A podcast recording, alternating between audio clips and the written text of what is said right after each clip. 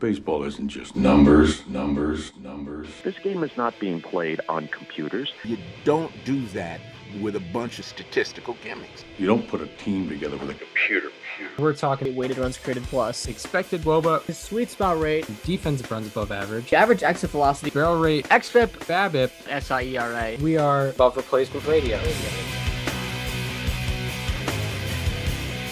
And welcome to Above Replacement Radio, where we're talking baseball kind of whenever. I'm your host, Chris Giant. Over there on the other side of the screen is Daniel Curran. How you doing, Daniel? Chris, I'm doing really well today. For the first time in what feels like kind of a while, we have major offseason news in baseball. We had Josh Hader last week or 2 weeks ago, and that was pretty cool. But this week we had, I think, one of the most shocking trades in terms of how much we saw it coming, how much we saw fit with the team, with player being in rumors or lack thereof, that I can remember in a very, very long time. Corbin Burnes is a Baltimore Oriole. Yes, indeed. And with the news, like, it wasn't just a bomb drop. It was a complete sneak attack. It was we were completely unprepared for this, but, sort of happy to hear the news, but also sort of, unfortunate as a fan of someone in the AL East. However, yeah, this was, incredibly stimulating for a baseball fan who's not been stimulated in terms of big moves and big acquisitions here. Yeah, pretty incredible. Corbin Burnes goes to the Orioles for Joey Ortiz and DL Hall, couple prospects. Corbin Burnes has 1 year of control remaining with the Orioles, so if the Orioles want to keep him longer, they'll have to extend him or sign him in free agency next year. But yeah, what did you think about this move here? Yeah, I mean, like I said, it was definitely, in terms of shock value, one of the craziest trades that I can remember in recent memory. The last time we had heard any kind of rumors about Corbin Burnes being on the trade market was really never. There was some maybe theories about the Brewers trading him because he had 1 year left. They let Brandon Woodruff go. There was the discrepancies for the front office and him in the team's arbitration hearing for him in 2023. But I don't think there was ever serious rumors. I don't remember any teams being attached to him. The Orioles certainly weren't attached to him, if any teams were, or at least publicly. And I mean, Ken Rosenthal was the one who broke the trade. And he did it with a full article on The Athletic. It wasn't just a tweet that said Orioles getting Corbin Burnes package, come in a little bit. He had a full article on The Athletic saying the trade's done. Corbin Burnes is going to the Brewers. They're getting DL Hall. They're getting Joey Ortiz. And everyone else kind of followed suit after. But yeah, I mean, it was definitely one of the most shocking, didn't see it coming, and it happened right there in that moment type trades that we've seen in a while. Yeah, for sure. And especially it wasn't just shocking because, a high profile starter, a pitcher in which a lot of people have him in their top 10 positionally. Like, it's not only that he was left, but, or was traded, but also that the Orioles are the team that are getting that guy after, pretty much they've been rebuilding or, not in win now mode since 2016, 2017-ish. I mean, yeah, you can't forget 2017 when they went all out with the Jeremy Hellickson trade. And that was the only thing they did at the trade deadline. Yeah, I mean, we've been waiting on the Orioles to make a move like half as big as this for some time now, right? Like they started to break out in June of 2022, July of 2022. They sold Trey Mancini at the deadline. They sold Jorge Lopez at the trade deadline. And Mike Elias was like, hey, not yet, right? Like, we're going to, it's coming. Now is not the right time. We got to keep building. And they ended up finishing that season over 500. I think their big acquisition of that offseasons were like Cole Irvin, Kyle Gibson, a couple of innings eater type starters, but no one of real impact. They won 101 games and got swept in the playoffs and had been quiet other than signing Craig Kimbrell as a replacement for Felix Bautista in terms of this offseason. And people kind of had the idea of, okay, Are they gonna keep building on what they have, or are they just gonna hope that this core does it before they all leave in free agency? And I don't think anyone was expecting this move, but I mean, they went up far above and beyond what anyone was asking them to do. Yeah, 100%. And yeah, this does seem to have some correlation with some other news that happened, which is the is Peter Angelos, the Angelos family in general, is selling the Orioles for about $1.7 billion. There's a certain group, you know how these ownership groups work. It's Carlyle Group. Yeah, it can be weird with who's involved, but it's a new group that's in charge, or that's going to be in charge in Baltimore, and I think there is just a little bit more of a vote of confidence within the front office that you can go out and make these moves because you don't have to worry about stocking up prospect capital in case other players go, because maybe those other players aren't going and you can keep them and extend them and lock them up long-term financially. Yeah. I mean, it's very fun to see when a new owner comes in and shows everyone how cool it is when an owner that is less than ideal sells the team, right? The Angelos family had a statement this summer talking about how, like, if they if they released their financial records, they would, like, people would see how bad a $150 to $200 million contract would be for them, how it would cripple them financially, and they would never be able to do anything else. Of course, they did this without releasing their financial records, which probably would have shown otherwise, because Major League Baseball is one of the most profitable organizations out there. And yeah, I mean, this new group, Carlyle Group, which is led by David Rubenstein, who is an Orioles fan. I grew up an Orioles fan in Baltimore. You know, I mean, it's the second time we've seen something like that with Steve Cohen with the Mets. And yeah, I mean, immediately, right? Like the day after the sale happens, maybe the biggest move that the franchise has made, I don't even know how long, definitely in my lifetime, it feels like, right? I mean, when was the last time we've seen the Orioles / St. Louis Browns go out and make a move this big, like getting Frank Robinson maybe? Yeah, it would have to be that back in 1966. Like, you know, I guess trading for Adam Jones, but like that wasn't that big of a deal at the time, you know. That was also a kind of a sell move because they were trading Eric Bedard, who's coming off, of course, his 200 strikeout season. But yeah, that was like a rebuilding mode. So yeah, it was like, this is by far the biggest splash that we've seen the Orioles make probably in our lifetimes, in our, 23-year-old lifetimes.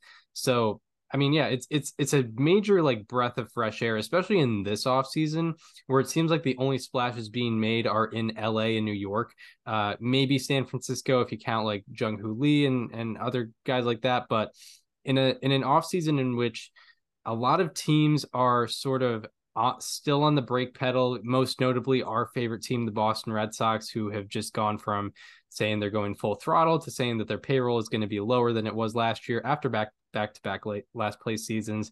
Like, it is very refreshing to see a team not in New York or LA go out and make a big move and really add to their 2024 team. So that's, as a baseball fan, where I feel just the most happy is it's not going to be, it's like owners or organizations in general can stop pretending about the big market thing. Yeah. You know, if the Orioles go out and they extend Corbin Burnes, I think it's going to demolish whatever narrative that other small market owners try to make up about what they view as being wrong with today's game of baseball. Because yeah, sure, maybe the Dodgers have an advantage because they have more money. It doesn't mean that another organization can do nothing, because we've seen a lot of organizations do nothing. Most notably teams like the Rockies, the Pirates, the A's, the Tampa Bay Rays. I mean, they're countless, and the Orioles were one of them for a while. I mean, the biggest, still the biggest free agent signing in their history was Chris Davis. And it turned out to be one of the worst contracts ever signed, but still, like, I think as a franchise, you're like, outside of the Dodgers for right now, because they just signed a $700 million free agent. But I think the largest contract you've ever given out as a franchise should change like twice or so a decade. right? Yeah. Like, the White Sox are a small market team, but you know what? They set a record with Yasmani Grandal before 2020. They set a record with Andrew Benintendi before 2023. Like, they are, you know, slowly raising their own stakes. The highest paid contract that an outside the organization free agent has ever gotten for the Pittsburgh Pirates was Russell Martin on a 2-year deal. Right. You know? Like, and that was over a decade ago now. Like, and the Orioles are a team that I think are going to start taking themselves a lot more seriously with this new ownership group. I mean, I absolutely don't think the Angelos family makes this trade. I think there's no way they make this trade. I don't think they're going to look at, you know, because realistically, they're not even thinking about 2025 and beyond Corbin Burnes. They look at Corbin Burnes as a guy that is no longer eligible to be in the organization after 2024 once he hits free agency. And if that's the case, why would you trade two prospects, you know, both of which could be starters in many organizations, maybe not this one because they are so loaded. But they made the trade because of the new ownership group. And yeah, if they extend him, that's going to wreck any narrative that any small market owner tries to have. Yeah, that is the thing that has to follow suit in order for this narrative to be correct is if they extend Burnes. And I feel like that's likely, you know, I'm not saying that it's definitely going to happen, but I feel like that's pretty likely because more often than not, if you're trading for a guy in the offseason with only 1 year of control left, you're going to make a solid attempt to extend him. We saw that with Paul Goldschmidt. We saw that with Mookie Betts, albeit with, you know, some COVID circumstances, which made Betts probably a little more privy to being extended. But nonetheless, with this, I think with ownership, it's a deal that not only the Angelos family wouldn't make if they were still in charge, but also like, I'm sure that Mike Elias, the GM over there, is far more comfortable making this move because if the narrative does take place and the Baltimore is set to spend more in the future, now Mike Elias doesn't have to worry about like, oh, what if I have to find a new catcher in 5 years because, you know, Adley Rutschman is going to go in free agency, or same thing with Gunnar Henderson, or same thing with like Jackson Holliday down the line. So you don't have to keep stocking up prospect capital in case you have to let some guys go. Now, if you're able to keep some of these guys, you can let some of these prospects go, and you're absolutely fine doing it when you have the best farm system in baseball. And yeah, it's, I think like, the front office has been waiting for the right time to make some type of move like this. And it's definitely the right time. I mean, they're coming off a 101 win season.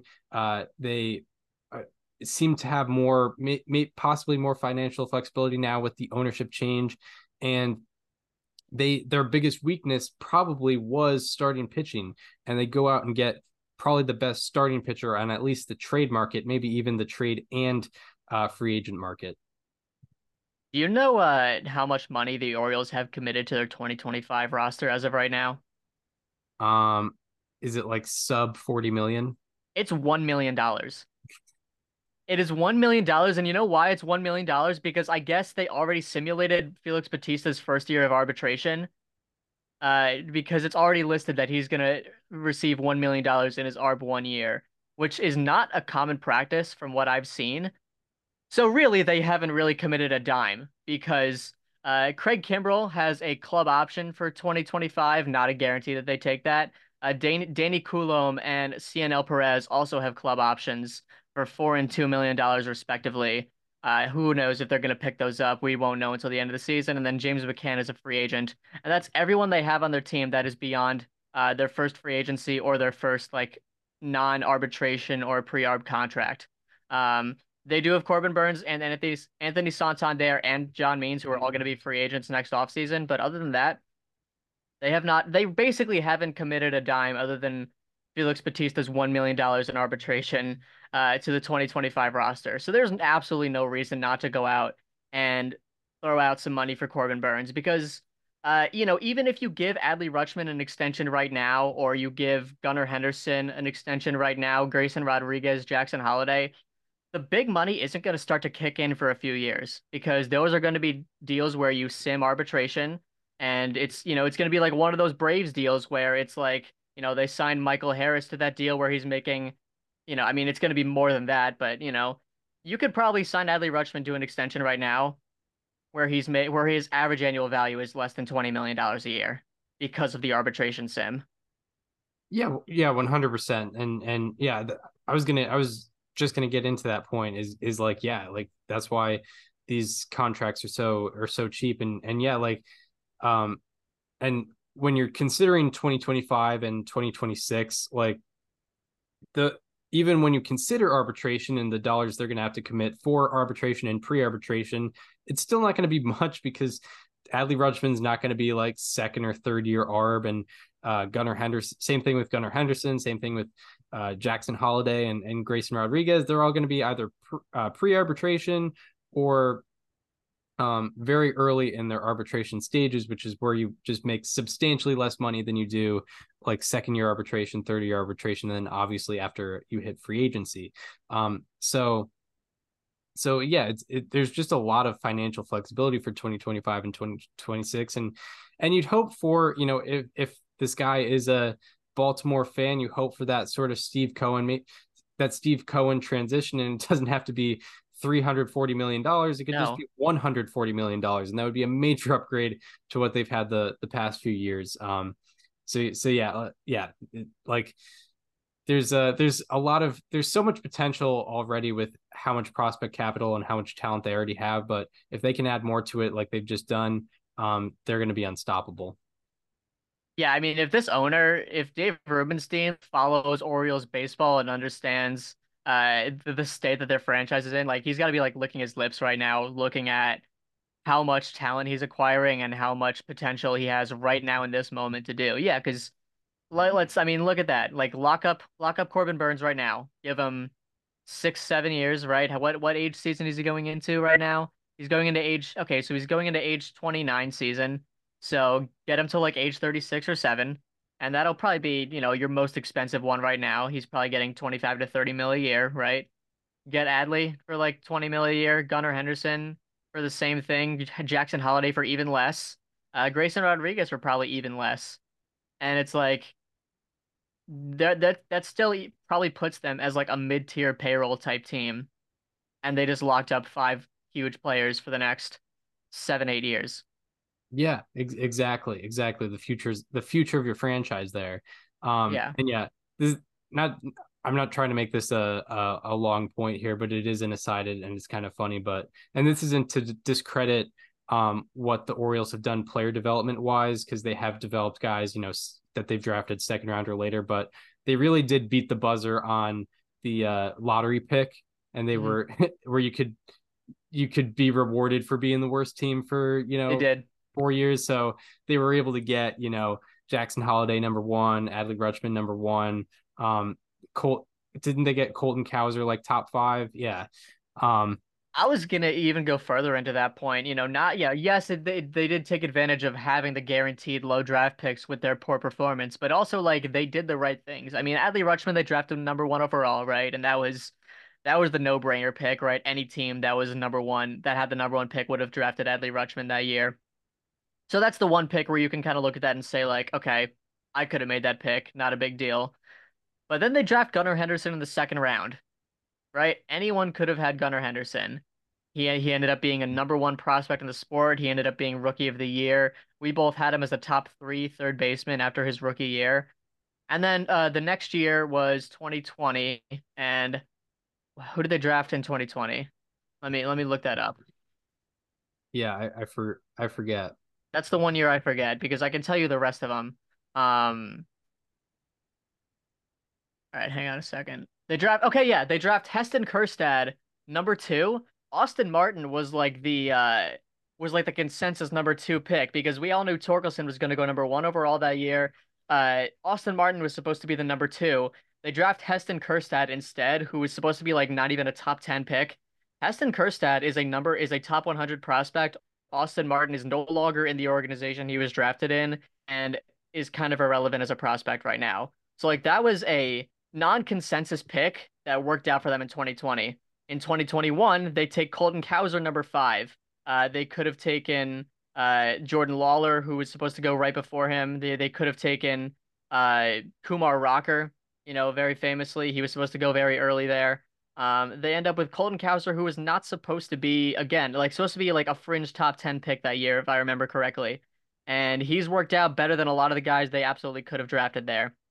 And then most importantly, 2022, the consensus number one pick going into that draft was Druw Jones, the right son of Andrew Jones. You know, everyone knew how good his dad was. Some say he's a Hall of Famer, and his son was supposed to be the number one pick in that draft. And they took Jackson Holliday instead. Jackson Holliday is the number one prospect in the sport. If you look at Druw Jones's stats in the minors so far, the Orioles made a wildly correct pick, and most teams would have taken Druw Jones there. So you got to give them credit because they've drafted extraordinarily well in that span where they had the low draft picks. Yeah, 100%. Like impossibly well, even. Yeah, 100%. Like I said, it, you know, that's talking about the high draft picks to discredit their player development, because along with picking correctly, like they've obviously had a great, done a great part in developing these players because, you know, back when the White Sox were making their front office changes over this past summer, we talked about the flip side of this, which is you get the high draft picks, you lose for a while and you get rewarded with these high draft picks, and you either don't draft well or don't develop well or both, which seemed to be the case with the White Sox, and you just kind of collapse within yourself very, very quickly. Whereas the Orioles, unless something crazy happens, are not going to do that. And the Orioles, like with what the White Sox drafted with like their, what, 5 consecutive top 11 picks, none of those guys are, you know, either projected to do as well or did or have done as well as these Orioles draft picks that they've acquired and how successful they're projected to be or already have been, like with Rutschman and Henderson. So yeah, like, you know, obviously nothing to discredit there. The thing with tanking is, along with losing, you also have to do the correct things after to project yourself for success, which is what the Astros have done, you know, sort of what the Cubs did, but definitely what the Orioles are doing right now. But yeah, that's all an aside to the big acquisition with Corbin Burnes. Something I found pretty cool with Corbin Burnes and just the general Orioles rotation is you look at his numbers paired with Kyle Bradish's and Grayson Rodriguez's over the whole second half. It's pretty remarkable. In the second half of the 2023 season, out of 55 qualifiers in all of baseball, Kyle Bradish ranked 2nd in ERA, Grayson Rodriguez ranked 5th in ERA, Corbin Burnes ranked 9th in ERA. And I'm sure FIP-wise, they were all pretty good as well. Grayson Rodriguez was 3rd in FIP, Kyle Bradish was 10th, and Corbin Burnes was 13th out of 55. So in the second half last year, all three of those guys, whether it be on the Orioles or the Brewers, were absolutely fantastic. You know, there are some things to look at long-term wise with Corbin Burnes where you're like, okay, you know, what way is he trending? But he did have a very good second half last year, along with his resume before that. Yeah. Yeah, I mean, that rotation looks a lot prettier with him at the top. You know, I mean, Bradish and Grayrod are already very fun, and now you put them into a position where there's a true ace above them that will mentor them and also put a lot less pressure on them to be those guys. And all of a sudden, that looks like a top 5 rotation in baseball with John Means, Dean Kremer, rounding out the 4 and 5.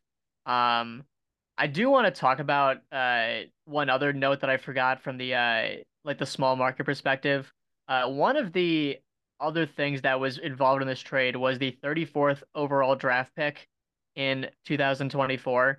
Draft pick trading is allowed now, but it's only competitive balance picks and also rookie of the year picks. So if you are a top 10 market, or a bottom 10 market or a bottom 10 in revenue sharing market, you get a free draft pick at the end of the first round every year for competitive balance purposes. The fact that the Orioles are, you know, in this position where it's possible that they might be extending Corbin Burnes while being a top or bottom 10 market and getting that draft pick It's just kind of just another thing to show like the other small market owners, like, hey, you don't have to pretend to be poor because you are poor in relation to the Dodgers. Yeah, 100%, 100%. And, you know, the Padres exemplified that, have exemplified that since 2019. Mm-hmm. And, you know, they're not making any aggressive moves right now, but that payroll is going to be very high for a while. And they seem to be okay with what they're doing there. And even if they cut payroll a little bit, it's still, they're still going to have a higher payroll than most other teams. And yeah, the Baltimore, yeah, like, if they can go out and do this and maybe make some more free agent signings, yeah, it definitely like sort of flips that whole argument on its head and makes it look like, okay, maybe it's not about, maybe it's not that valid, and maybe owners are just using it as an excuse. I think that one of the coolest things about it is that Baseball America like redid, or, you know, quote unquote redid their top 30 like organization farm systems. After the trade, they're like, yeah, the Orioles are still number one by a long shot, by the way. Like, you could just trade. I mean, I know DL Hall isn't a prospect anymore, but you could just trade a fringe 100, top 100 prospect and still be miles above everyone else. Like, that's how that's how good they are. A guy who might be top, might be the best prospect in some. I was going to say, where do, well, I mean, Jackson Chourio is going to be the number one prospect in the Brewers system, obviously, but where does he, I'm very curious to know where Joey Ortiz ranks right now in the Brewers system. Right, right. Okay, so real quick, this is all according to Baseball America. DL Hall is still considered a prospect. They have him 93 in their rankings going into 2024. This is actually kind of funny because the Orioles are the number one farm system in baseball according to Baseball America. The Brewers are number two.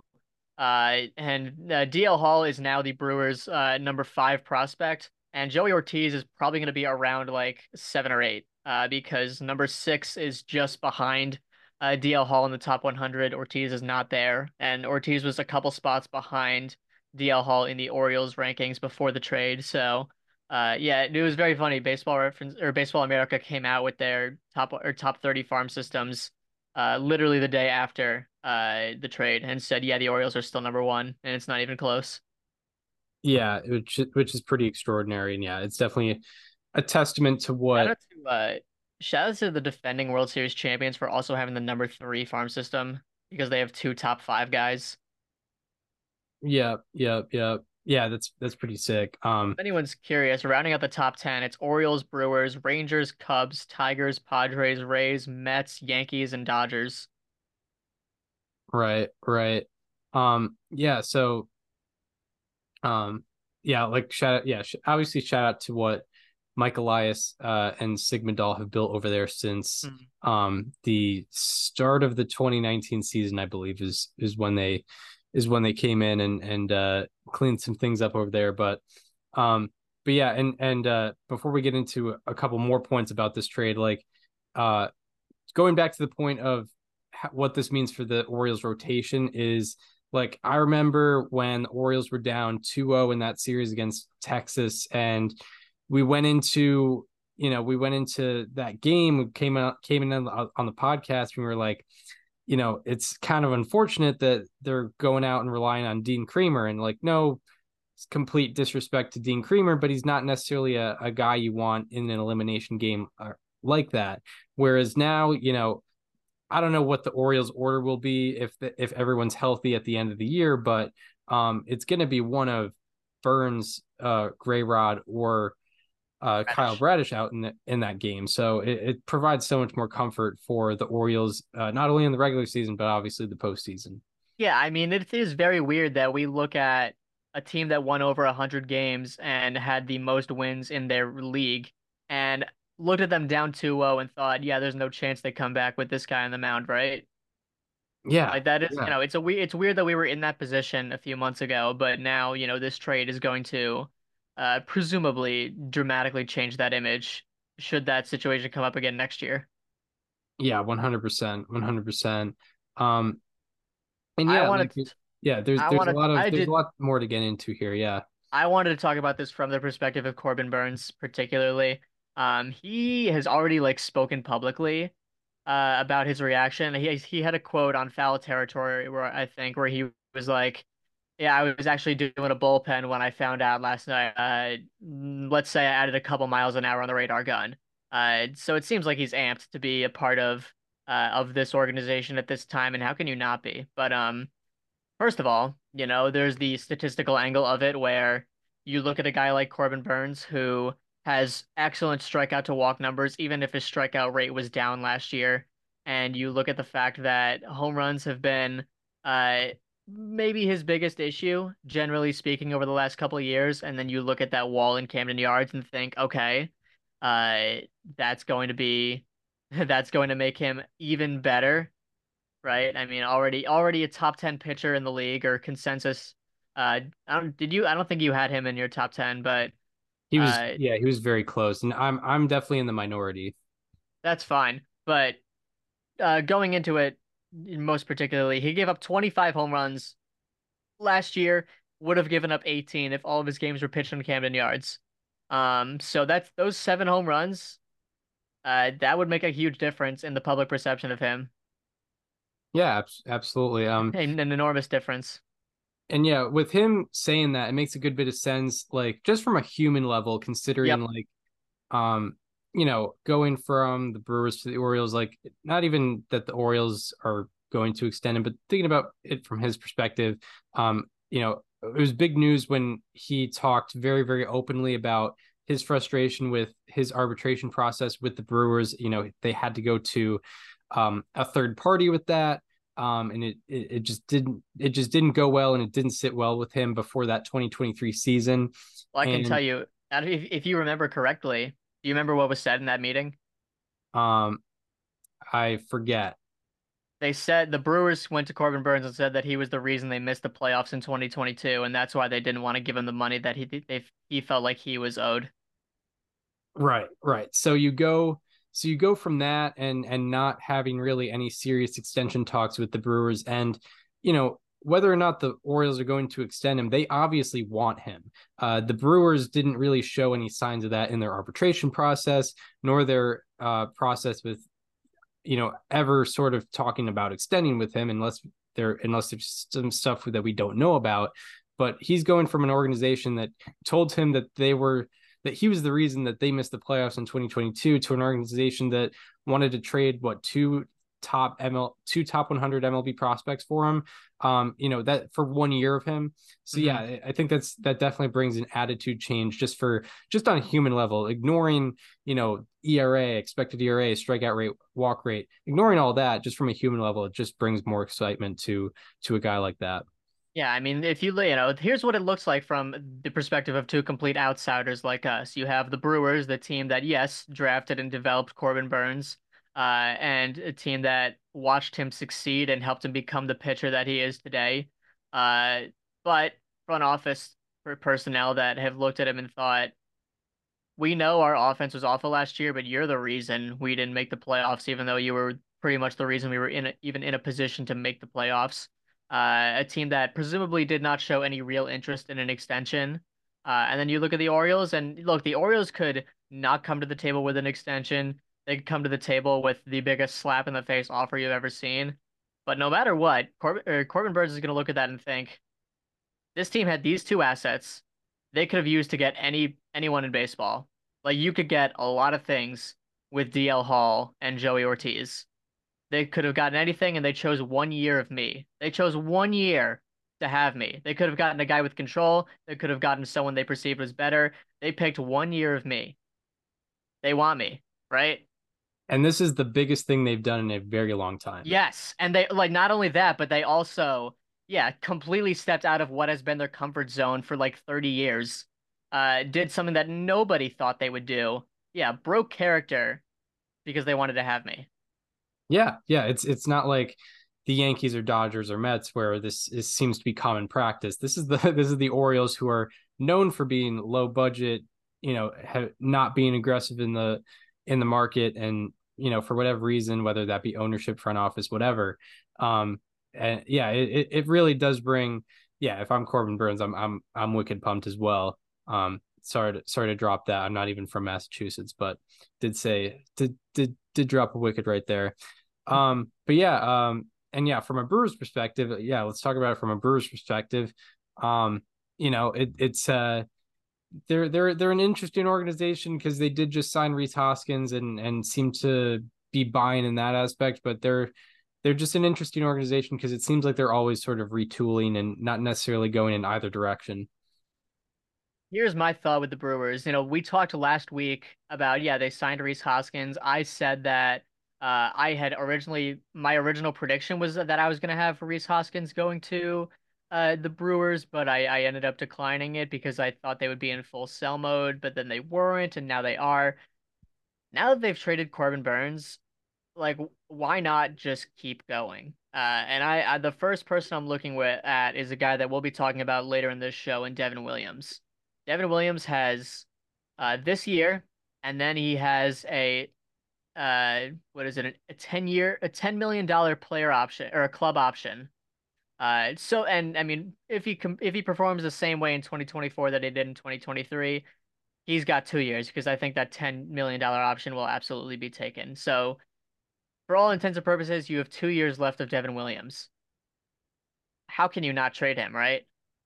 Your bullpen is still going to be very strong without him, with guys like Abner Uribe, with guys like, is Hobie Milner still in that bullpen? I believe so, yeah. Yeah, he is. Joel Payamps was very good last year. The Brewers' bullpen would still objectively look pretty good without Devin Williams. How can you not trade him if this is what you're going to do? Because...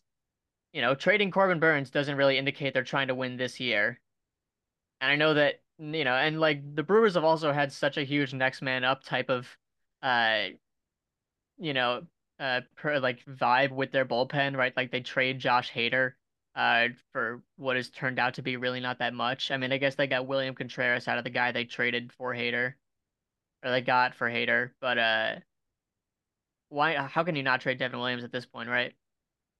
Yeah, it would make a good bit of sense. I'm wondering what the, dialogue is within that front office, because like I said, they never really seem to be going in either direction. I've never really thought about the Brewers ever being in win now mode, or except for maybe late 2010s ish, in 18 or 19. But even then, it wasn't a complete full go, and I don't remember ever them going full rebuild mode either. I think they just kind of look at each individual player as a case by case basis of okay, what are the pros and cons? Are we better off with these two prospects or this player for one more year? So I'm sure they're having that conversation about Devin Williams, who is arguably, and we'll get to it, we'll declare it later this episode, but arguably the best reliever in baseball. So I'm wondering, have they reached out to teams or do they have an idea of what they could get out of it? And is that worth getting rid of, potentially the best reliever in baseball for this year? So yeah, I'm sure there's a lot of, weird math that goes into it, but yeah, it's just interesting. Cause they never really seem to be going, full go in either direction. Yeah. I mean, it's so weird because, only a couple – the Brewers have been in the news the last few weeks, right? They extended Jackson Chourio for an 8-year contract. They simmed his – I mean, look at that. Jackson Chourio, going back to an earlier point, Jackson Chourio is basically at the same, valuability. That's definitely not the word. He's definitely at the same value as Jackson Holliday, right? They're both very young. They're both top two prospects in the game. They're both going to presumably debut this year. And Jackson Chourio took 8 years and $82 million. Yeah. The Orioles could go to Jackson Holliday, be, hey, 8 years, $90 million. Yeah, 100%. 100%. But anyway, it's been such a weird offseason because, they're in on, going for Jackson Chourio. They're in with Rhys Hoskins, out with Corbin Burnes. It's kind of hard to, I understand that they were just never going to re-sign Corbin Burnes to begin with. But I don't know. I wonder if the Christian Yelich contract has completely scarred them to the point where they're terrified to sign anyone, because Christian Yelich looked like such a safe bet in that contract. back in 2019, right? Or before, was it before 2019 or before 2020? It was before 2020, right? Yep. Yeah. And it hasn't panned out, not even close. I mean, he's still owed another $26 million a year for the next 5 seasons. Yeah. Which, yeah. That's not good. Yeah. And yeah, that, I mean, that's a guy who's coming off back-to-back MVP finalist seasons, and, you know, arguably should have won it in 20. Very much could have been back-to-back MVP seasons. Yeah. Yeah. Back-to-back. And that's back-to-back 1,000 OPS seasons. You know, he stole over 30 bases that 2019 year. Like, yeah, that it's a very good way to phrase it, is definitely a safe bet. So yeah. And yeah, it definitely, yeah, I see why an organization with maybe a lower budget, why they might hesitate, but yeah, it's interesting. Like, trying to figure out the Brewers is very, very difficult. But yeah, it's all stuff that probably gets talked about behind closed doors. Anything more about this? Anything more about the Burnes trade? I feel like that covers all of it. I mean, it's definitely a very big shakeup in the league, with Baltimore, like, now very much in the picture. I mean, they already were before, but I mean, this team is like, they're a World Series contender, right? Yeah, I mean, at this point, it feels like not World Series or bust yet, but I mean, that's definitely a step that they're trying to take. Yeah, if the Orioles' new ownership goes, like, completely goes for it, it's like those hypothetical scenarios where people talk about, like, oh, what if hornets were the size of humans? Like, yeah, it would be crazy. Like, what if this great team had a normal MLB budget? Like, that is a, it'll a be very, like, it'll be kind of like the reverse of like what people have thought of, like, or it'll, you know what it'll be? It'll be hypotheticals people have talked about with the Rays for so long, where it's like the Rays have this great player development system. They you know, roll out these incredible relief pitchers and everyone just out of nowhere every year. Imagine if they spent some money. That could be what we see from the Orioles in the next, like, 5 years, and we could see what that looks like. 100%. You know, like, and also it doesn't have this stigma attached to it that the Dodgers have, where it's like, oh, well, it's LA, it's a massive market, of course they're going to do that. If it comes from Baltimore, like, every team, you know, every fan base should be looking at their team and be like, what are we doing here? How is this not the way we're running our organization?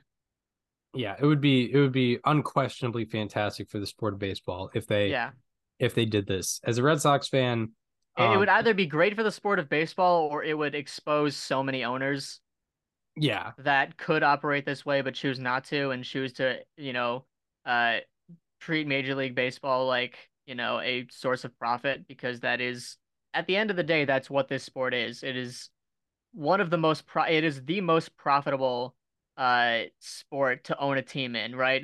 You're exempt from antitrust laws. You have massive TV deals that broadcast 162 games a year. You get 81 games for fans to show up to every year. It's the most profitable sport to own a team in, bar none. And some people see it as nothing more than that. Yeah, and whether or not it makes owners spend more or it exposes owners, I think it will be great for baseball. Because, yes, absolutely.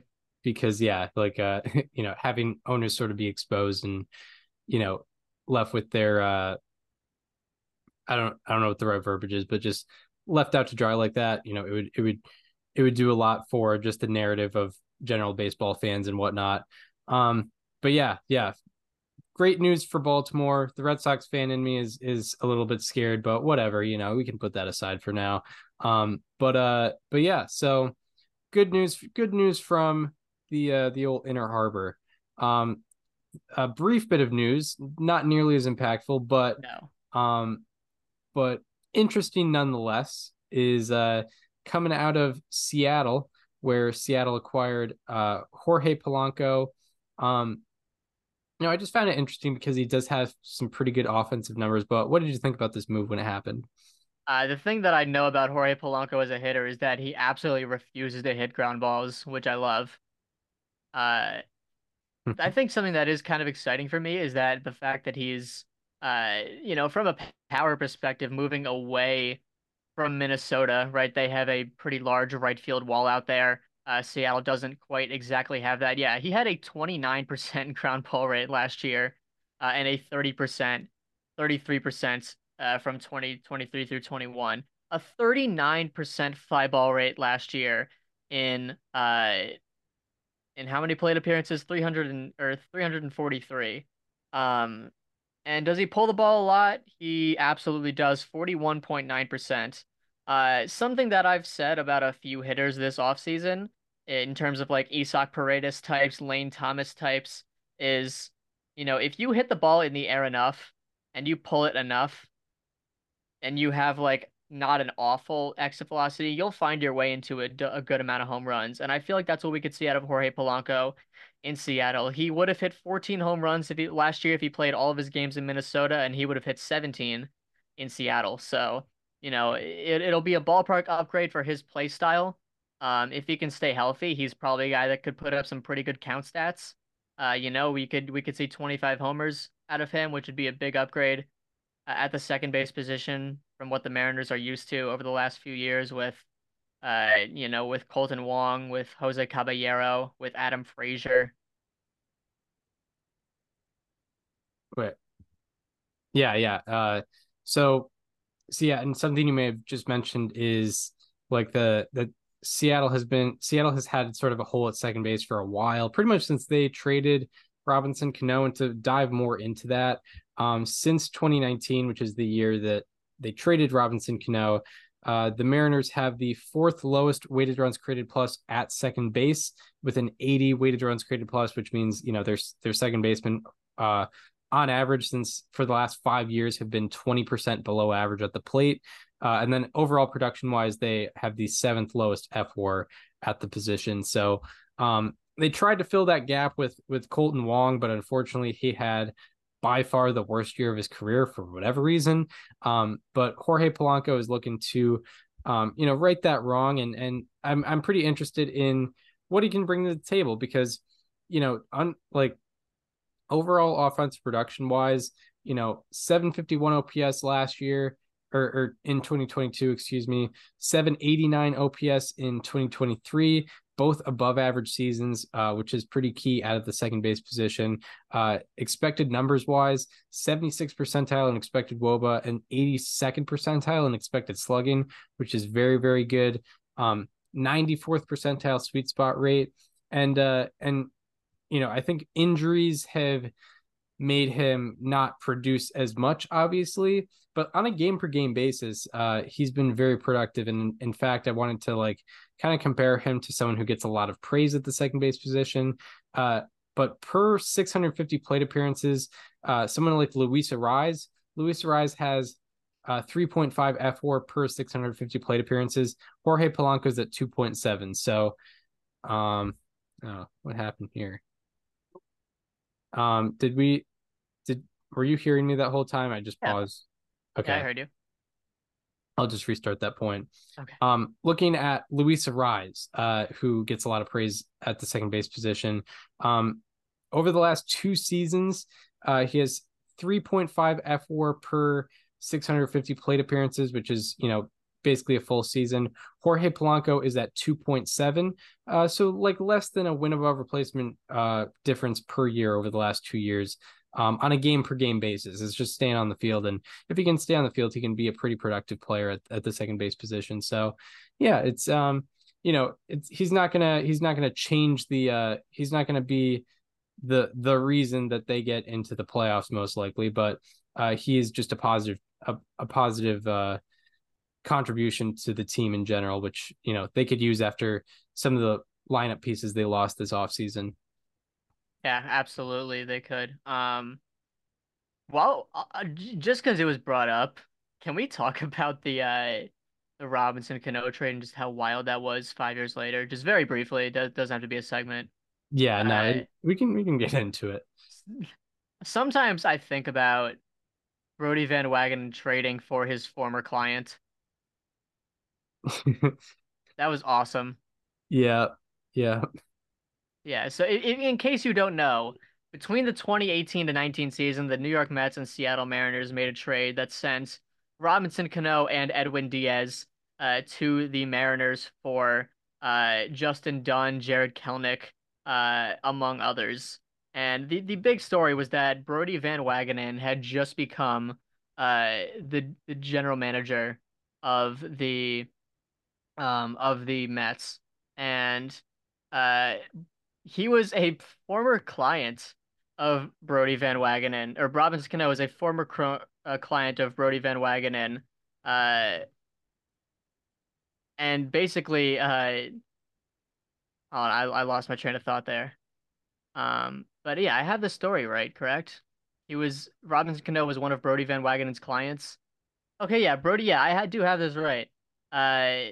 Brody Van Wagenen was the leader of Creative Agents Agency, which is the talent, which was one of the large agencies in baseball once upon a time, and one of his major clients was Robinson Cano, and then he traded for him. Yeah, that whole Brody Van, the name Brody Van Wagenen is sort of a throwback. It just brings me back to high school because of and considering all the turnover that the Mets have had in the front office, like it seems like that was 15 years ago, but no, it was about half a decade ago, which is pretty crazy to think about. Yeah. Like they've got, how many GMs have they gone through since? Because they had, well, I mean, first of all, like, the crazy thing about that hire was because they hired a former agent, which is like an unheard of thing. And then they went through, they've hired so many guys since, right? They had Jared Porter for about 1 month, who pulled off one of the best trades in franchise history and then left. Yeah. if people remember that. And they had Zach Scott, who got a DUI coming home from like an office party or something like that. And they've hired David Stern since, and they've hired Billy Epler since. They have them both working in the front office right now. But yeah, there's been so many like big front office hirings. And then Sandy Alderson, and even not including GMs like Carlos Beltran was hired and fired very quickly, and then Luis Rojas, Buck Showalter, and I forget the guy Mickey Callaway. Mickey Callaway. Mickey Callaway was before. Yeah, but no, they had it's funny because they had Sandy Alderson and Terry Collins for so long. And after that, it's been like the Patriots like quarterback since Tom Brady. Yes. Yeah. Like where it's just been such a carousel. After a mainstay. Right. Exactly. And then, the ownership group also changed. So and then the ownership group changed. So yeah, it's been almost a toxic, it's been a very up and down thing with the Mets as of late, but they seem to be in a good spot now with David Stearns in charge and just going forward from there. So hopefully that there's a little bit of sustainability there, but yeah, that is a throwback to think about Brody Van Wagenen. Brody Van Wagenen. Quite the interesting things going on. Crazy because the Mets like objectively won that trade too. Yeah, especially considering like Jarred Kelenic is now with the Braves. Yeah, for sure. What was the full trade? I forget. Because there are definitely guys that I'm missing. The two that I remember were Justin Dunn. Wow, there was a lot more names than I remember. It was Robinson Cano and Edwin Diaz going to the Mets for Jay Bruce, Anthony Swarzik, Gerson Batista, Jarred Kelenic, Justin Dunn. Yeah, so I got two of the five, but I got kind of the major two because I don't think Gerson Batista made it to the majors. Anthony Swarzik was kind of just a journeyman reliever, and then also Jay Bruce. I do remember the Jay Bruce Mariners era. I do too. That was pretty fun. Shout out Jay Bruce, but yeah, so yeah. Anything more before we get into positional rankings? I do think that's it. Yeah, pretty fantastic. So yeah, we will be getting into Robinson Cano's position that he dominated for a while. Maybe if we had our positional rankings back in, if we started the show in the mid-2010s like he'd be on there. But yeah, so there's a second base interesting class this year, a major addition to it with Mookie Betts. Wait, are we doing relief pitcher or second base first? I thought relief pitcher was first on the list. Oh yeah, it was. Okay, yeah, we'll do relief pitchers first. Okay, I'll redo that. Yeah, you're good. So yeah, now into positional rankings where we will start with relief pitchers, which was very, very interesting to do because there's a lot of options to put there. There's the variance that you have with like having 7 to 8 relievers on each team, whereas we're doing second base here. There's not 7 or 8 second basemen on each team. Then along with that, there's a closer on each team, and also like when we're talking about guys over their last 2 seasons, maybe they've thrown 120 innings, which is just not that much. So there's just a lot that can change on a year-to-year basis. So it's kind of hard to make these rankings, but it should be interesting to talk about them. But yeah, anything more before we get into your number 10 here? No, I don't think so. One thing that I feel like everyone did, like part of the development of like becoming a baseball fan and learning the statistics and like all the ins and outs of the game is like think like viewing relievers and closers as 2 different positions. Did you experience that? Yeah, a little bit, yeah. Yeah, I don't know, that's just an anecdote. Yeah, like I did have such a higher growing up, I did have such a higher appraisal for the closer as opposed to the guy who pitched the 7th and 8th inning. Yeah, because I played fantasy baseball starting in 2013, and one of the things you got points for was saves. So of course it's like, well, I got to get the guy with the most saves, which is right. It's kind of like taking a kicker in fantasy football, where it's like which guy's going to have a lot of opportunities to either kick field goals or kick extra points or convert saves because they're on a good team with a good offense. Yeah, and then if you actually look at it on a rate basis, it's like, oh, it's actually completely different than what I thought it was. Yep. It is very, yeah, it is funny. Like I didn't even think about like how many closers I have and how many like pre-9th inning guys I have, but yeah, there's a mix of both for sure. I would imagine I have. Oh yeah, I mean there's one team I believe with multiple guys, so I mean definitely. Right. Although I do think this is mostly closers. I think there's 9 closers on this list. Yeah, I got definitely 8. Okay. Yeah, I think so. But, I had a lot of honorable mentions. I think my initial list was 17. Yeah, I have 5 honorable mentions, which is the largest one that I've had. And I had to find a way to cut 7 of them, which was really difficult. I'll go through them after we're done, but yeah, this was a very difficult list for me to make. Am I going first? Yeah, who's your number 10? All right, at number 10, starting this off, I have Camilo Doval of the San Francisco Giants. Camilo Doval has been kind of a dominant reliever ever since he came up midway through 2021. Last year, he put up his 3rd consecutive season with an expected ERA below 3. He's done that every year since he's been in the majors. He also had a 52% ground ball rate and a fly ball and line drive rate, both at 20%. I like to see both of those at a very low rate. One of the things that he did this year was really develop his slider. His slider has been very good ever since he's gotten into the league, but this year in particular, he threw his slider 412 times, and he did throw it more to lefties than to righties, which is interesting because I feel like as a right-handed pitcher, you're usually throwing your slider more to righties because it moves out towards them and into lefties. But he did throw it 263 times to lefties and 149 times to righties. And he had a 49.3% whiff rate on his slider, which was 4th highest among the 99 pitchers with 200 swings against their slider in 2023.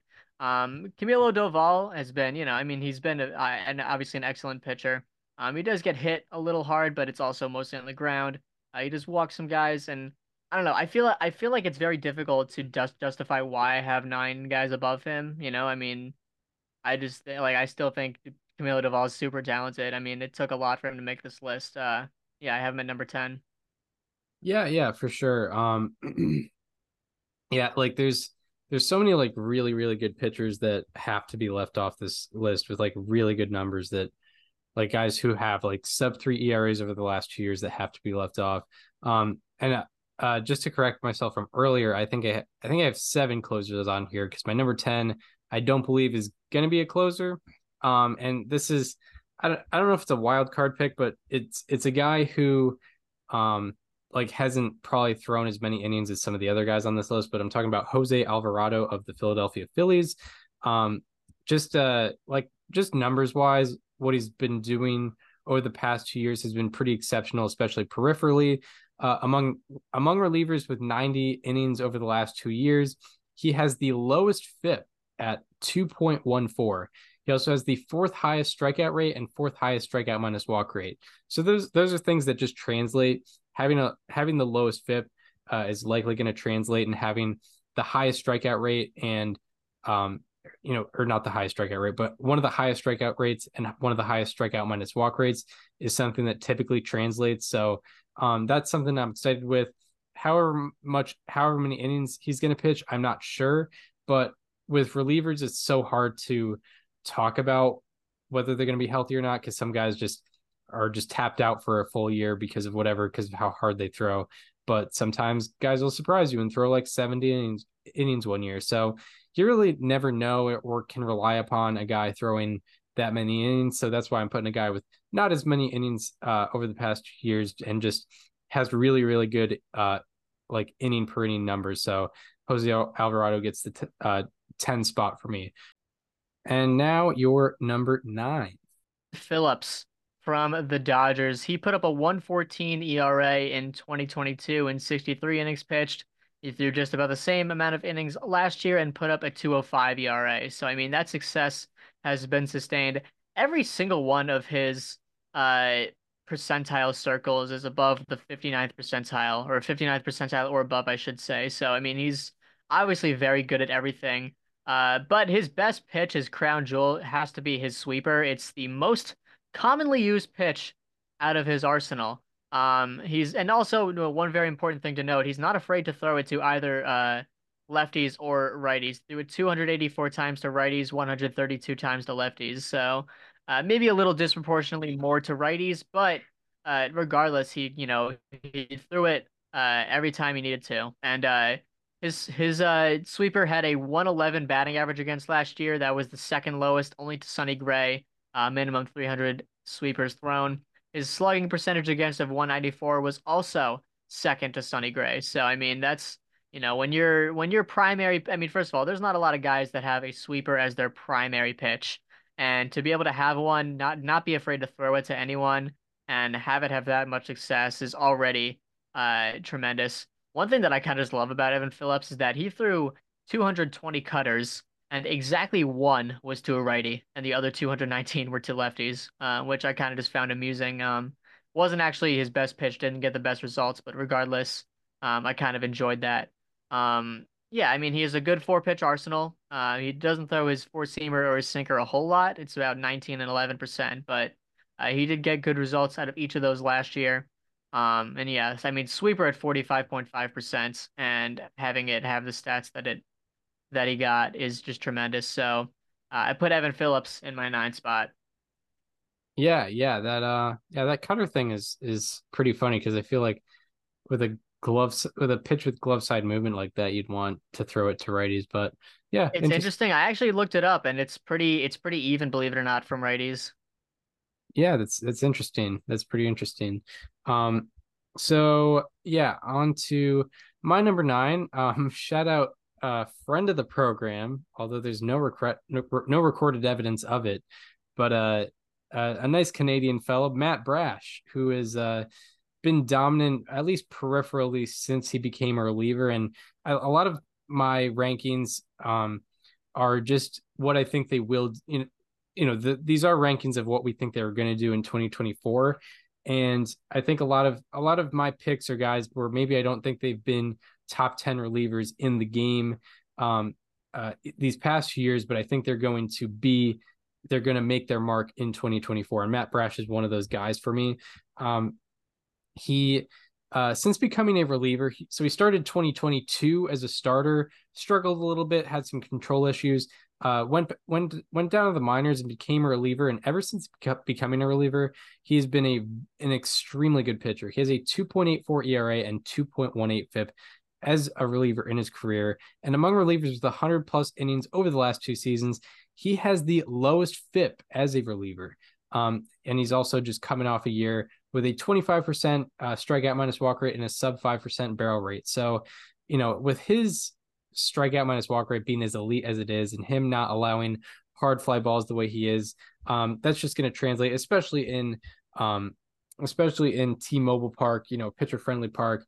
I really love the potential future of him. And also he was a major innings eater as a reliever through over 70 innings last year. So, lots of things to be happy about with Matt Brash's performance. And I think that's going to continue in the next season. Who do you have as your number 8? Yeah, my number 8, I have a different Seattle Mariner. I have Andrés Munoz in my 8. Unfortunately, he spent some time on the injured list last year and only threw 49 innings compared to 65 last year. That's like a month and a half's work of innings that he missed out on. But there are some things he did last year that I really liked, even compared to his 2022, which was objectively his better season. He had a lower ERA, better strikeout numbers. But anyway, he had a 59% ground ball rate last year and a 13.7% fly ball rate. His fly ball rate went out over 10%, and his ground ball rate went up by 6.5%. So he did a lot of excellent things with his batted ball profile this year. He actually started throwing a sinker, pretty much a lot more. He only threw it how many times in 2022?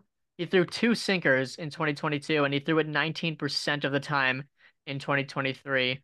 And he got kind of the most insane results on it, by the way. A negative 22 average launch angle on his sinker, which is like, you're supposed to do that on sinkers, but he went even beyond that. So to add that to his already insane arsenal with a filthy slider and a fastball that averages 99 miles an hour with average extension is pretty remarkable.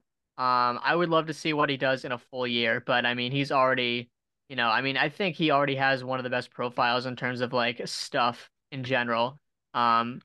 And he also has pretty decent control. I mean, it definitely got a lot worse last year, but a 6% walk rate in 2022, obviously a strikeout rate well above 30%.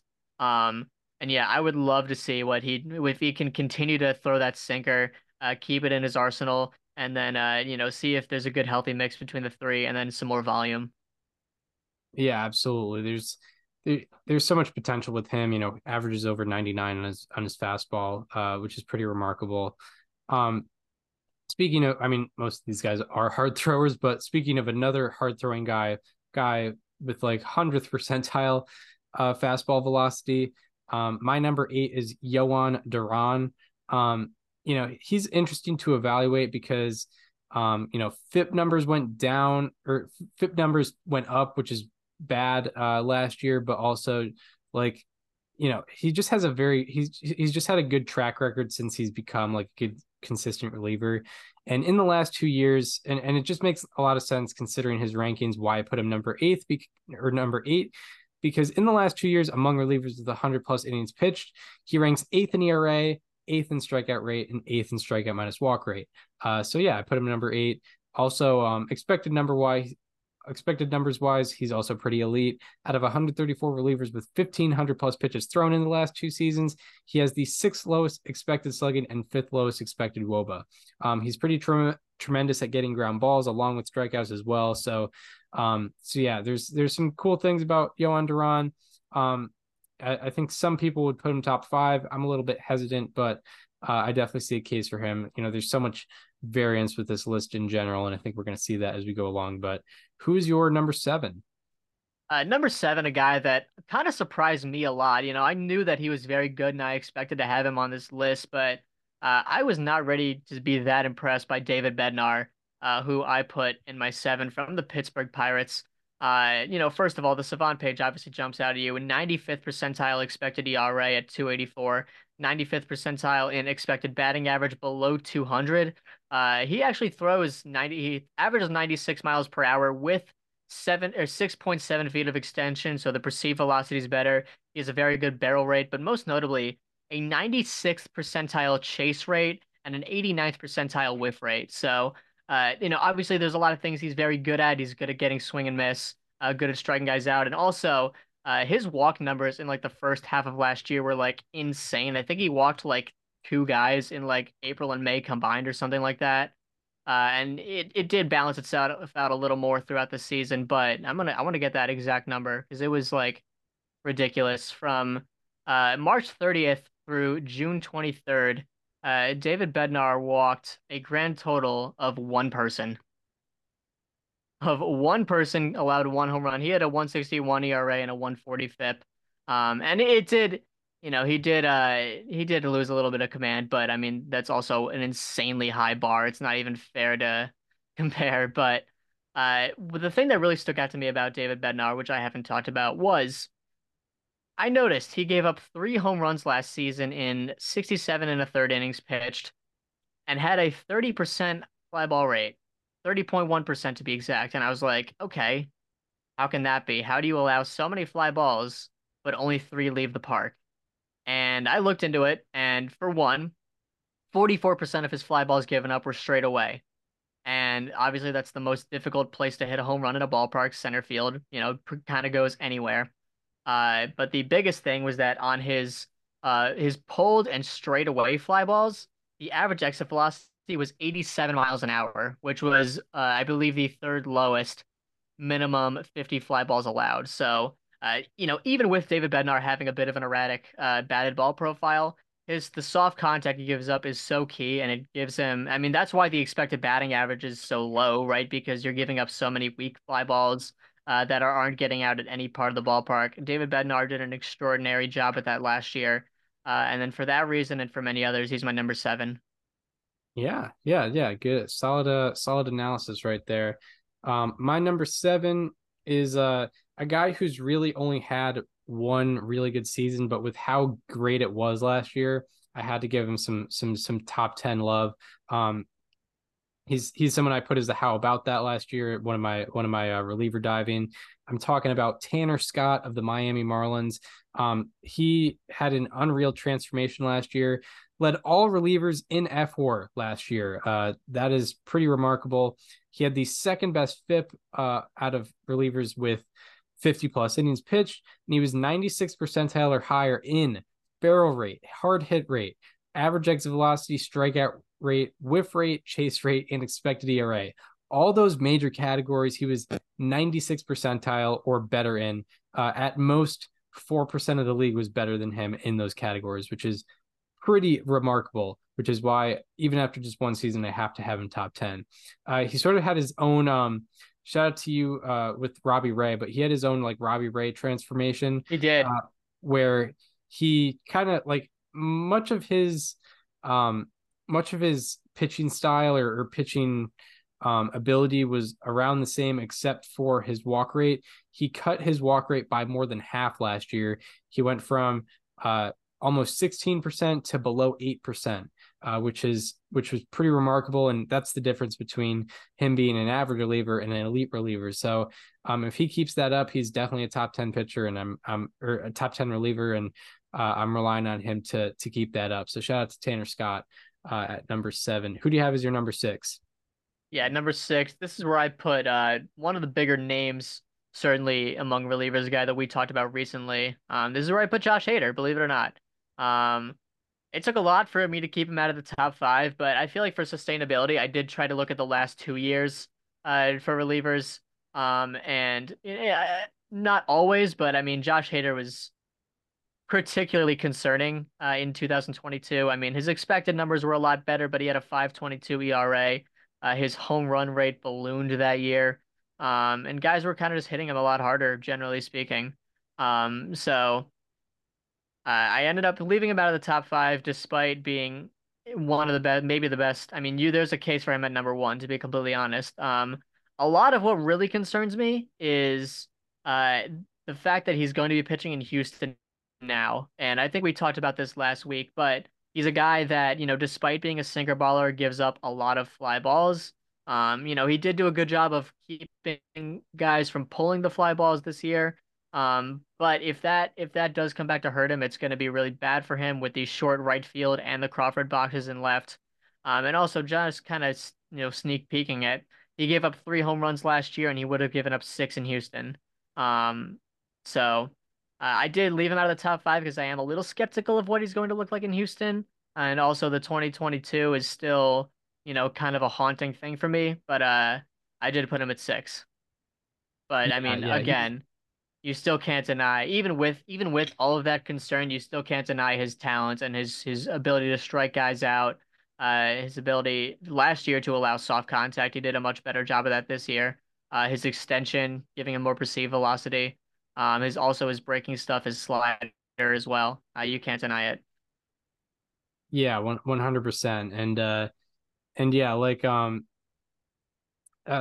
to add more to the talk, we talked for like 10 minutes about his sinker, I think a couple of weeks ago. And it was a fun conversation because I was very interested in it. Also, like one bit note of research that I did on my own was when he throws his sinker in the lower third of the strike zone in his career, the slugging against is like 450 something. And when it's in the upper third, it's like 3-0 something, which it's almost reverse of what usually happens. But usually when you throw sinkers up in the zone, it's worse for you. But with Josh Hader, it seems to be better with him. But yeah, going to Houston. Yeah. I did see those like home run numbers by ballpark numbers. And those did pop in my mind for sure. And they definitely were in consideration for me. With my number 6, this is another guy similar to Hader, like sort of a legacy guy, or at least has been over the past few years.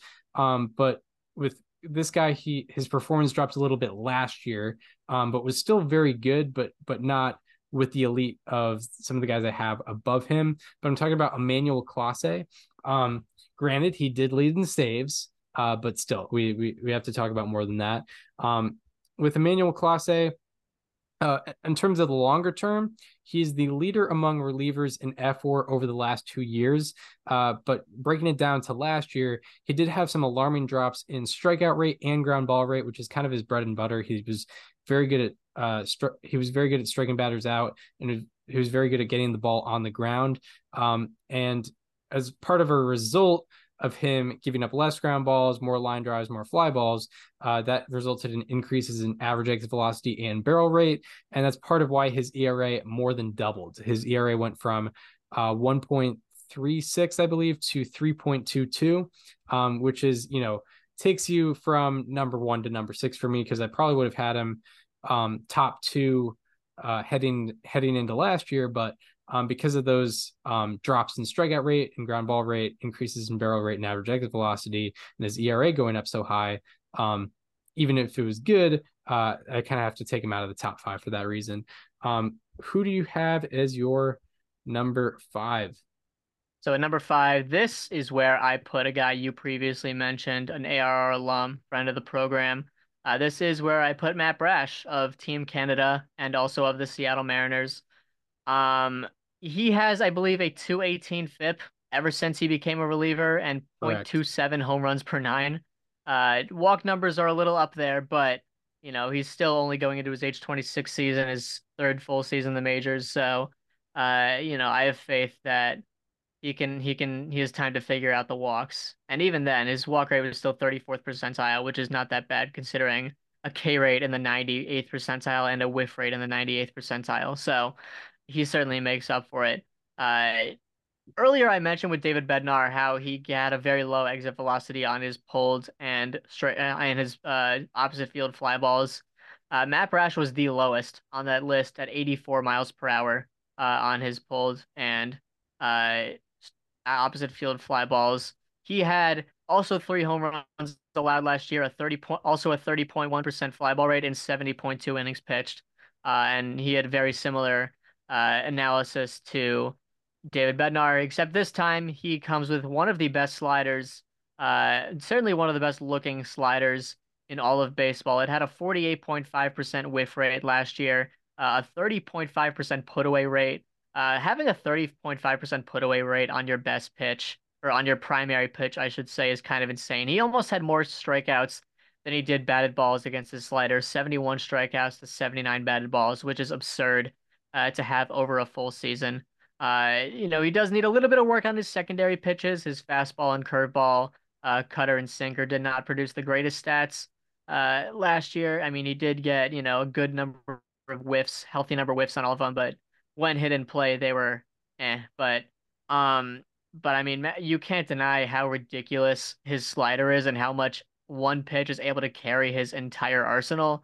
He's another guy that's not afraid to throw it to anyone. He threw it 369 times to righties, 290 times to lefties. So not even really disproportionate to one side. Looks pretty even to me.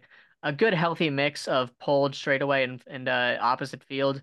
Pretty even on all fronts there. But yeah, I have Matt Brash in my 5 because I think there's still improvements he can make, and I believe he absolutely should and will make. That will make him even better. So I have him in my 5. Yeah, for sure. And just visually watching that slider, it's like absolutely. Whoa. I mean, I've seen it in person.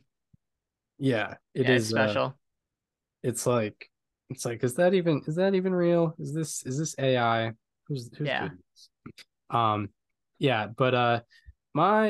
We kind of flip-flopped on Seattle relievers. Mm-hmm. And I understand why you put Brash ahead of this guy, but I'm talking about Andres Munoz is my number 5. Part of this is this might be my most vibey pick, sort of just feeling out the energy, feeling what the world is giving me, the energy that the world is giving me, and thinking what's going to happen for 2024. And I think part of me putting Munoz at number 5, despite some, drop in performance last year, is just I'm still so amazed with what he was able to do in 2022. He had an expected ERA of 1.84 that year. That just doesn't happen. It's pretty exceptional. And, he was so great at preventing hard contact along with getting a high whiff rate. Even last year, he had a 39% whiff rate. That's insane. It's absolutely insane. So, I think I'm just thinking that he's going to track back more to that 2022 self, because I think he's heading into his age 25 season. But yeah, there are some things looking at last year, why, he may have dropped down some guys' lists or just fallen out of the list completely, because I think his strikeout rate dropped, his ERA increased and his expected ERA increased by more than a full run. So what I'm going with here is thinking about what he was able to do in 2022 and thinking that, with his stuff, with that amazing slider and with that high velocity fastball, he's going to be able to be a top 5 reliever again. So yeah, that it's just kind of more of a feeling the energy out with Andres Munoz. And we've seen how great he is, and was still very good last year. He didn't really fall off a crazy amount, although a little bit incrementally. If we did this list last year, I probably would have had him in the 3 or 4, I would imagine. Yeah. Because he was that good. At my number 4, I took another guy that you mentioned earlier. I took Johan Duran. I refuse to believe anyone hits well off this guy. He had one of the higher home run rates among people that are on this list for us. He gave up 6 home runs last year, which doesn't seem like a lot, but it is for a reliever, especially a reliever with a 15% fly ball rate. Every time I see a guy hit a home run off him or make hard contact, I'm like, no, they had to have gotten lucky. It feels like we still haven't seen the best out of Johan Duran results wise. I mean, stuff wise, we know it's there. He casually has a fastball that averages 101.8 miles an hour. It's nothing. He put up an expected ERA of 2.60 last year, an expected batting average of 185. A ground ball rate at 66.2%, which is only 11 points behind Andre Palante, which is pretty remarkable. First of all, the four-seamer is what it is, right? I mean, it's a dart. It's 102. I almost really wonder what it would look like if there was a more even balance between his four-seam, his curve, and his splitter. Because the splitter is, like, really the famous one, right? I mean, it didn't get the best results last year, but a negative 14-degree launch angle is awesome. Somehow his split finger had the lowest whiff rate of all of his pitches, by quite a large margin, actually. But it did have the highest put-away rate, so I would imagine he throws it a lot with two strikes, or a decent amount with two strikes. Yeah, I mean, this definitely is a more field pick than anything else, but he has a negative launch angle for his career, negative 2.3, had a negative 3.7 last year, and this is definitely a sort of investment pick. Like, I know that he hasn't gotten the best, I mean, he's gotten very good results, but he hasn't gotten number 4 reliever in the league type results, but I feel like those can easily be coming. Yeah, for sure. And yeah, none of these guys that we're putting on the list are coming off like actual down years, like actual years where they were below average pitcher. It's just the standard for being a top 10 reliever is so high, at least on a rate basis. Like, if you're like Emmanuel Clase had a 3.22 ERA last year, which is really good, but like he fell completely off of MLB Network's top 10, and it was kind of understood why. It's relievers are capable of so many magical things that when they look human, it's like, wow, this guy sucks. Yeah. Especially like elite relievers. Yeah, exactly. 100%. So my number 4, you may have him higher. I imagine you would have him on the list, but I'm talking about Ryan Helsley. Or maybe you won't have him on because he was injured last year, but Ryan Helsley, among relievers with 100 plus innings over the last 2 years, he is top 3 in ERA, FIP, strikeout rate, and strikeout minus walk rate. Those are like maybe the 4 most important numbers to me when evaluating these pitchers, or at least with the top 3 with ERA, FIP, and strikeout minus walk rate. Tremendous to be top 3 in all of those. Granted, he only threw 36 innings last year, but it's kind of hard to project health, especially with relievers and pitchers in general. So like, yeah, like, if he goes out and throws 65 innings this year, I have no reason to believe he won't be an amazing reliever. And along with that, that doesn't include the expected ERA, but expected ERA wise, last 2 years, 2.04 and 2.25. That is remarkable. Really, really good stuff. He didn't qualify for percentiles this last year, but he was 99th percentile in 2022 in terms of expected ERA. So quality of contact and barrel rate have not been alarming either, or at least alarming enough. Very good sweet spot rate numbers each of the last 2 years. His barrel rate was cut by more than half last year, which was really good. That barrel rate was would have been like probably 90th percentile or higher last year if he did qualify. So yeah, I mean, all the numbers really, really favor Ryan Helsley. So that's, you could argue to have him higher than 4, but I have him at number 4 right now. I'll tell you right now, I put him at my 11. Oh yeah. Yeah. It hurt cause I really wanted to put him, but I think the thing about relievers is like with how good some people can be, like a down year can put you from number 3 to a number 11. That's true. And like I wouldn't be surprised if Ryan Helsley has the 4th best reliever season next year. But like coming off that, I always try to do safer picks, so to speak. Or I don't want to say I try to, but like it's easier to make the safer picks, and it's like, when you're coming off of a not a down year, but an injury year where you regressed a bit, like it can be tough. Right. But the guy in my 3 is coming off of a remarkable year. It is Tanner Scott. I put him in my 3. It's very weird because you certainly don't, he's a name that you wouldn't have expected to have the 3rd best reliever season. And even looking at his name, it felt like it could be a fluke, but I think this could be who he is. I mean, given the vibe, right? He feels like the kind of guy that, maybe thrives off of not walking people, has like a slightly above league average strikeout rate, gets soft contact, good lefty, maybe primarily faces lefties. No, he's the makings of an elite reliever in every sense of the word. He has a good fastball. He has good breaking stuff. He only throws two pitches, and they're pretty evenly thrown, but both of them are elite. Looking into it last year, his slider produced a run value of 16, which doing that as a reliever is insane. That's very difficult to do. And his four-seam fastball had a run value of 9. So both of his pitches were, beyond elite last year. Both of them move very well, particularly his slider moves above average in both horizontal and vertical movement. He strikes out a lot of guys to the degree of a 98th percentile strikeout rate, 33.9%. Only a 7.8% walk rate. A lot of these guys had some, have struggles with their command, but it doesn't really matter because of how absurd their strikeout numbers are. No, Tanner Scott had a 60th percentile walk rate. He was an above average pitcher in walk rate while being among the best in strikeout rate. So he did that. He also upped his ground ball rate to 50%, which I like. He had a very low fly ball rate, line drive rate around the league average, which is fine. Tanner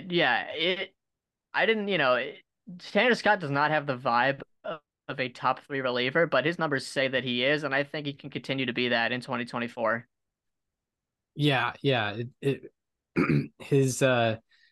was pretty remarkable to see what he did last year, and looking at the Baseball Savant page and seeing how bright that red is in every single category was, that was what really sold it for me. My number 3 is a different lefty reliever, a guy who definitely his success definitely goes beyond 2023. It's Josh Hader. I typically do, and I definitely understand looking at it on a 2-year scale, because I typically do look at all of these rankings and look at all these players on a 2-year scale or maybe 3-year scale sometimes.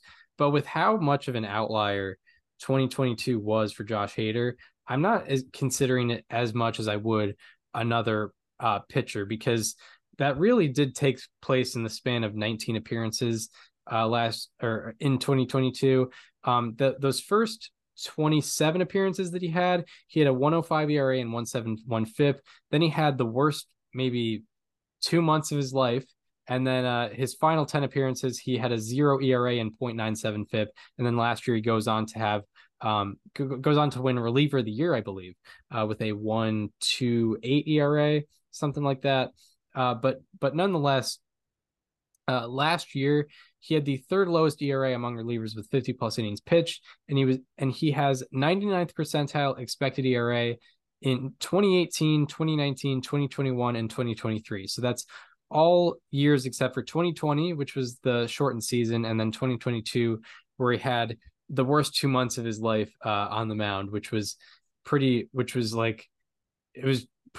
astounding, how bad it was. But it seems like he's flipped the switch and turned it back on to regular Josh Hader form. So I'm just kind of relying on him to be back at that level. The Crawford boxes thing, that does play a bit of a factor, but I feel like I'll have to see it to see what impact it may have.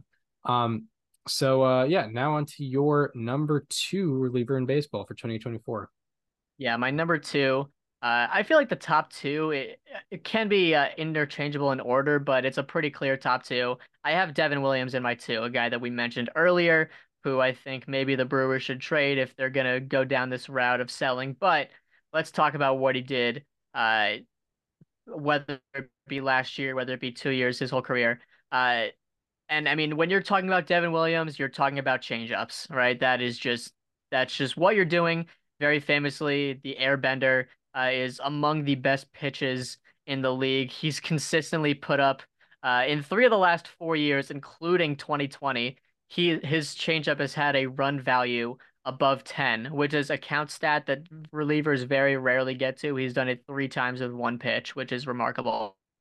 He has thrown 1,406 changeups with 40 inches of downward movement and 17 inches of arm side movement over the last 4 years. Nobody else has thrown more than 421, and he has thrown 1,406, which is also a very famous number in baseball lore to begin with. Looking into it, otherwise, his four-seam fastball would be most pitchers. There are guys that would kill to have Devin Williams' fastball as their primary pitch, and that is his very clear secondary pitch. He averages 94.2 miles per hour, but he gets the most extension off the mound of any pitcher in baseball, 7.7 feet of extension. So his fastball is really more like 96 miles an hour, even though it's 94, which is an incredibly important thing. That's a major difference maker. That's how he got a 177 batting average with a 274 slugging and pretty similar expected numbers off of his four-seamer last year. That's also how he got a 41.8% whiff rate and 31.3% put-away rate on his four-seam fastball. This is an ace-type pitch, and it's his secondary pitch, which says so much more about his changeup than anything else. But I think anyone who knows about Devin Williams understands how good his changeup is to begin with. He has, he does have walk issues, but he struck out 37.7% of all batters faced last year. He gets good chase numbers, good whiff numbers, soft contact, better than most anyone in the league. A very good ground ball rate. And, all of it culminates to, like I said, the second best reliever in the league going into 2024. Yeah, for sure. And that extension point is pretty interesting because he's only... for a human, it's tall, but for an MLB pitcher, it's actually below average. He's 6'2". Yeah, he's 6'2". I think maybe he might have some longer arms or whatever, but also just good stride and whatnot. So, and seems to get good extension, which is pretty cool. But for my number two, get your trumpets ready because we're talking about Edwin Diaz, who is coming back from his torn patellar tendon injury, which he suffered at the World Baseball Classic, and is coming back for 2024. When talking about Edwin Diaz, you can't talk about him without talking about how historic that 2022 season was. A 50% strikeout rate, 42% strikeout minus walk rate, and 0.90 FIP. That was absolutely historic. And why I don't have him number one off of that season is just because he was never at that level before his career. He was always very good, or at least most of the time, very, very good, but never quite at that level. And also coming off an injury, I'm not sure that he is going to be, a sub 1 FIP pitcher, albeit I think he'll have an ERA and FIP, around 2 or something like that, which is very much, that is an elite reliever status. So you kind of have to do some guesswork, but based off that 2022, he is an amazing relief pitcher and hopefully will recover from that injury pretty nicely. Your number one reliever in baseball for 2024 is Edwin Diaz. He put up an impossible season in 2022. A 50.2% strikeout rate, a 49.9% whiff rate. Half of all swings taken against Edwin Diaz pitches were missed. That is impossible. I don't know what else there is to say. A 1.69 expected ERA. We talk a lot about how expected statistics kind of rubber band each other. It's very hard to have an expected batting average above 300, even though it's kind of normal to have a regular batting average above 300. It's impossible practically to have an expected ERA at 1.69, even though a 1.69 ERA in a season out of a reliever is, it's not that much of an anomaly. You can't ignore. You can't. Putting him at number two is fine as well because I get it. He missed the whole season, but if you remember, Chris, I put him in my single seasons draft midway in August of 2022. Because that's how good it was. Like, that season was so good that I was willing to look at every single season a reliever has ever had and be like, you know what? I'm going to gamble on these last 2 months of Edwin Diaz and say that it's going to be there when it's all said and done. And it was. It absolutely was. He lived up to that. He has better walk numbers than Devin Williams did last year. He does have him there. The extension is also very good with Edwin Diaz, and his slider is, You know, I mean, it's everything, right? I mean, it's very far above the league average in velocity. A 91 mile per hour slider on average is very difficult. 2022 was actually the first season of his career where he threw his slider more often than his fastball. He threw it 313 times to righties, 226 times to lefties. So, you know, a fair amount to both. Only one home run given up in 539 pitches. In fact, one extra base hit given up in 539 pitches, a 114 batting average, 134 slugging, similar expected numbers, a launch angle in the single digits, so they produced a lot of ground balls, a 54.7% whiff rate, 38.4% put away rate. I could go on and on and on, but I can't. You know what? I know that he missed the season, and I get that that's probably a large part of the reason he's not in the one, but you can't just act like he didn't do that in 2022, and that's why I'm putting him in my one.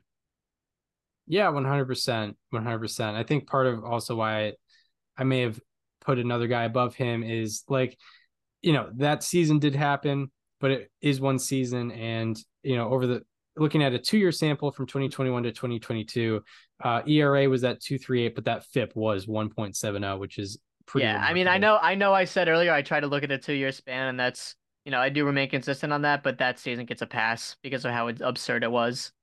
Yeah, understood. So now my number one reliever is where your number two was. It's Devin Williams. And part of this might be just a shout out to him for, like, his entire career, or at least since 2020 when he was a rookie. It's just been, he's just hasn't had a hiccup. He's been consistently great all 4 years. Whereas I think most of the players on this list either haven't been in the league for 4 years, or within those 4 years have had maybe a little bit of a hiccup where they weren't an elite reliever. Devin Williams has been an elite reliever since he was a rookie, which is which you can't say about every single person on this list. Among relievers with 150 plus innings since the start of 2020, Williams has the lowest ERA and second lowest FIP and second highest strikeout rate. And I get looking on a 4-year scale is a little bit long, but I'm just trying to emphasize, like, he has been amazing all throughout. His worst year was 2021, and he had a 2.50 ERA. That's just very, very elite. And I think he's just going to continue that. And he's just one of the more reliable guys on this list, and I think that has a value in its own right. Maybe he doesn't have the highest ceiling of this group, but I think he does have. He just has a great track record, and he also has, you know, youth on his side. He's not. I think he's age 28 or 29 or something like that season. So yeah, I don't see that performance dwindling anytime soon. And yeah, he's been like the class of the reliever position, because, you know, when talking about the class of the reliever position, you know, Edwin Diaz, obviously historic 2022, but not as good of a 2021. Josh Hader obviously had his blow up in 2022. Ryan Helsley has only been around for like 2 years. Same with Andres Munoz.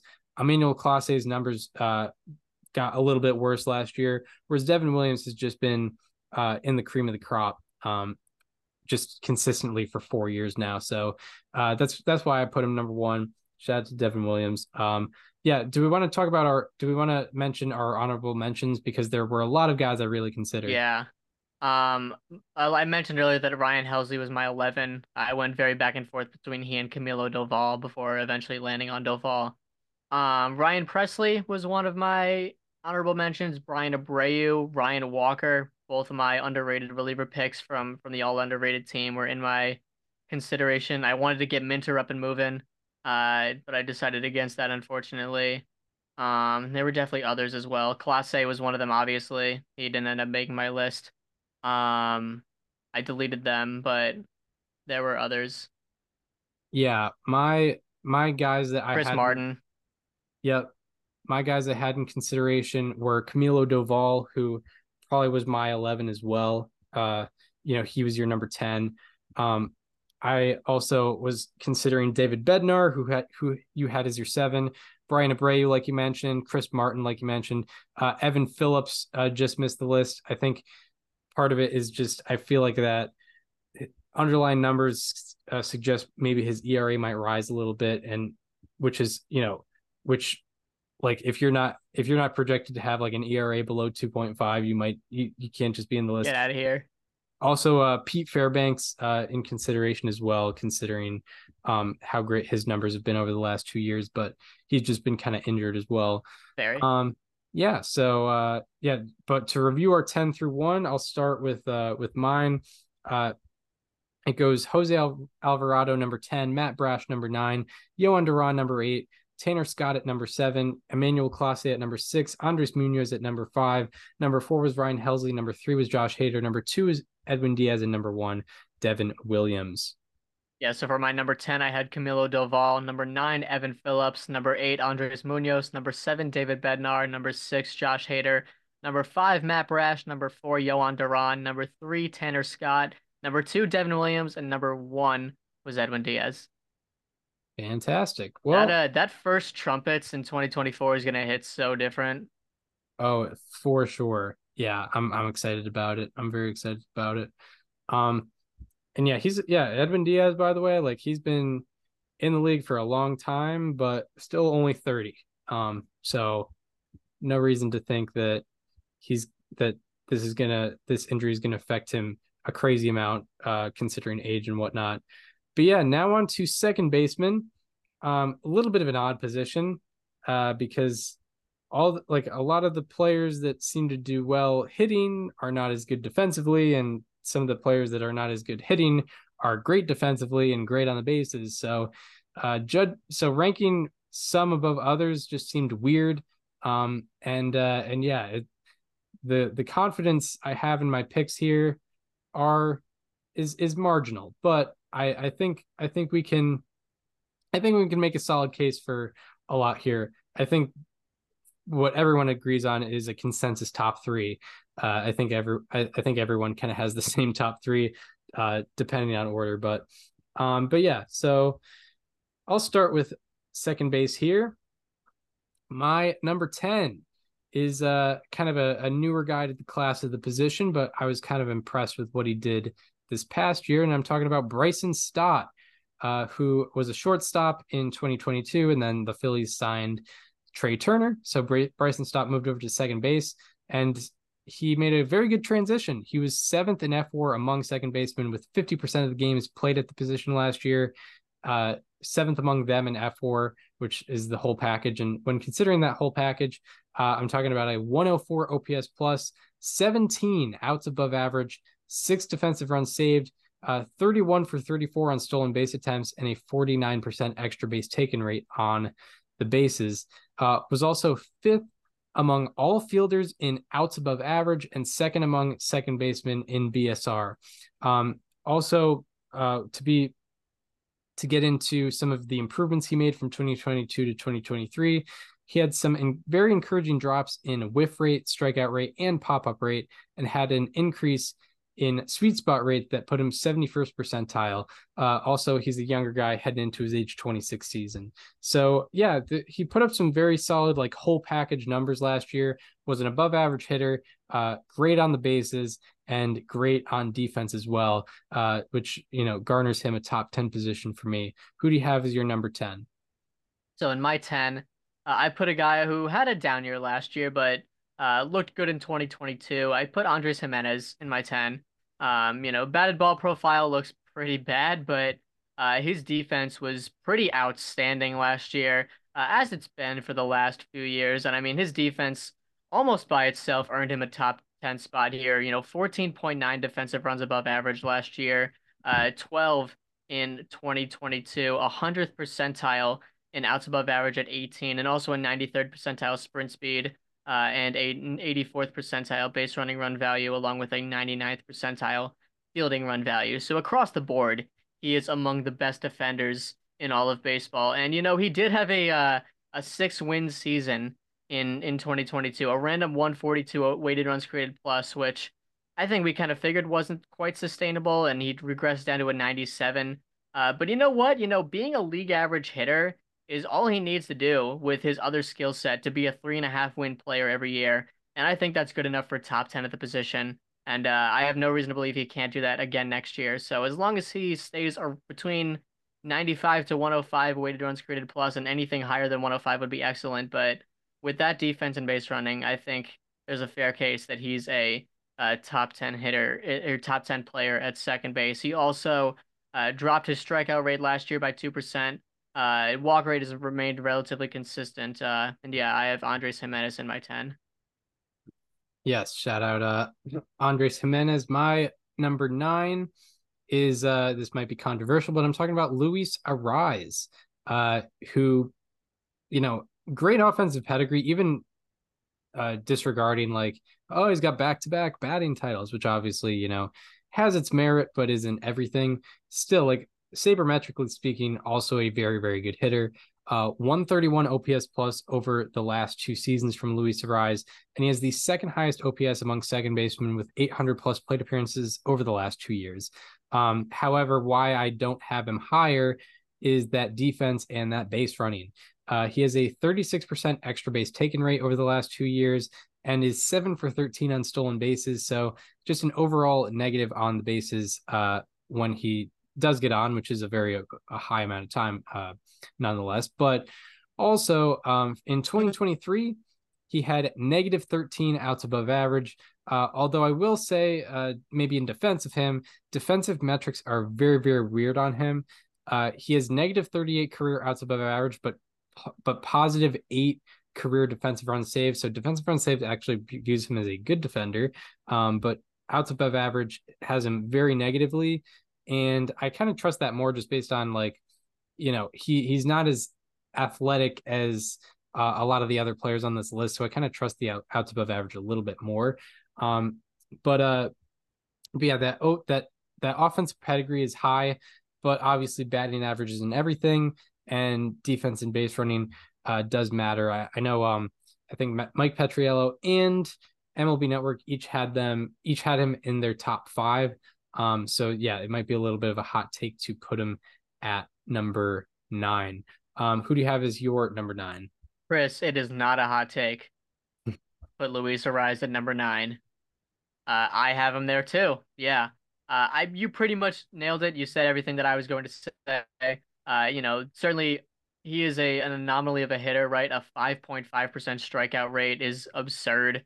No matter what the year is, right? I mean, that's the kind of stuff we would look at from a guy in like 1881 and be like, man, a 5% strikeout rate. How do you do that? Well, Luis Arraez did it last year. Casually put up a 393 on base percentage. And yeah, the offense is awesome.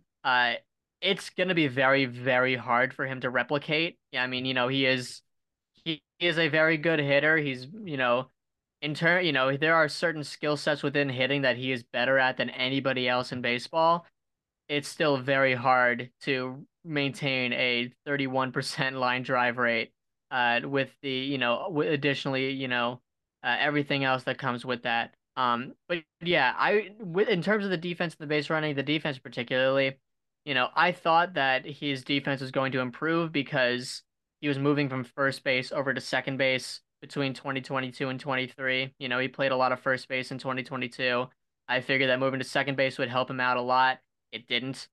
He had, you know, relatively similar defensive numbers at second base, which is definitely a cause for concern because, you know, bad defense at first base is the default, but bad defense at second base is you're one of the worst in the league at it.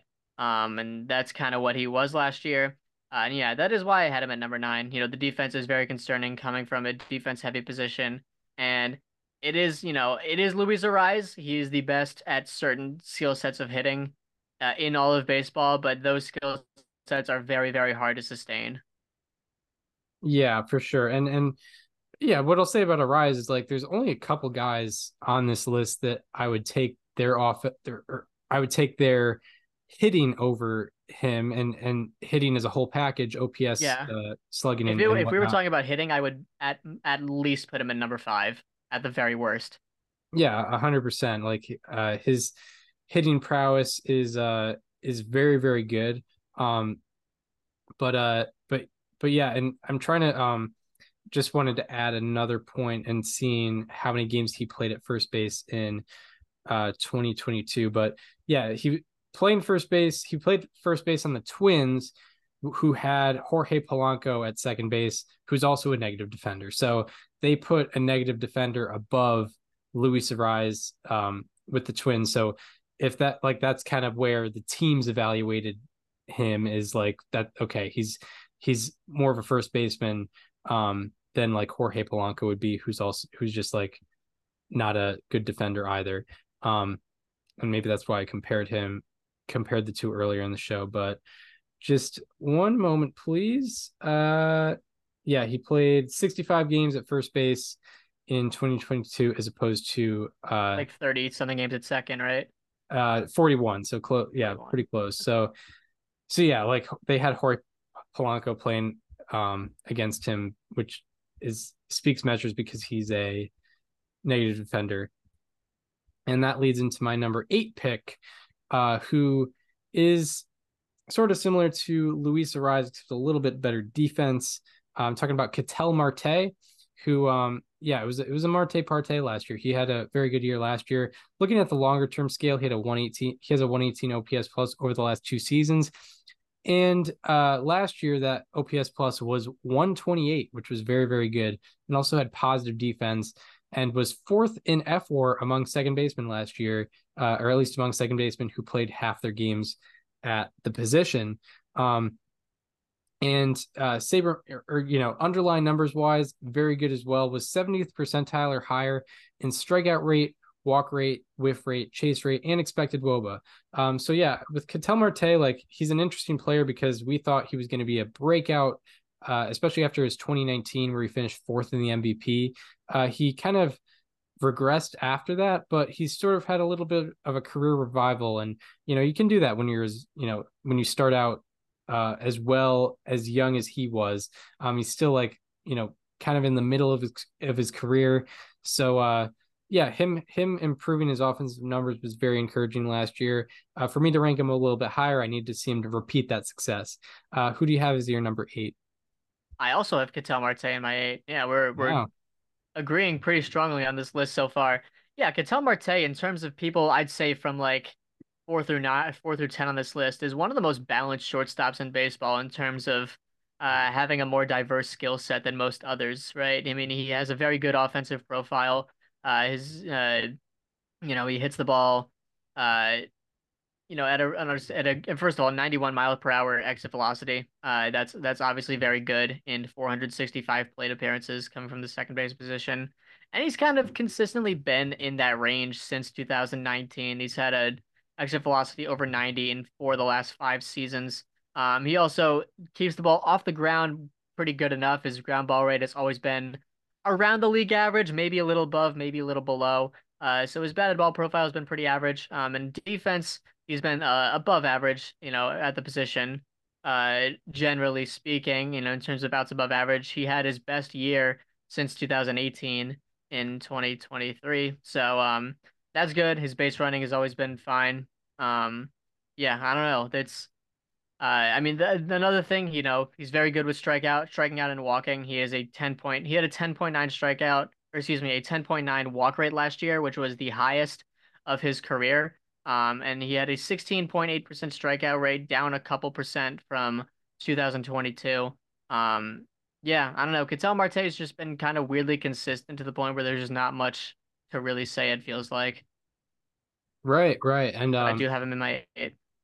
Yeah, when I was talking about 70th percentile, I forgot to mention average exit velocity, which you talked about, 91 miles per hour. He also, was, I think, 77th percentile in average exit velocity or something like that. Now on to my number 7, who a guy has a high profile. I think fans really like him, might rank him higher, but also MLB Network left him completely off their top 10, if I'm not mistaken. But for my number 7, I'm talking about Ozzie Albies, the Braves' second baseman, who had a 124 OPS plus last year and the 5th most FWAR among second basemen last year. Also a 63% extra base taken rate.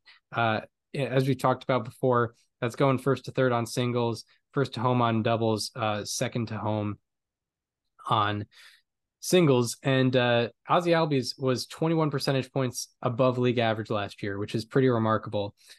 Where a lot of people may have concern is that defense, outs above average wise, he went from +4 to -10 from 2022 to 2023.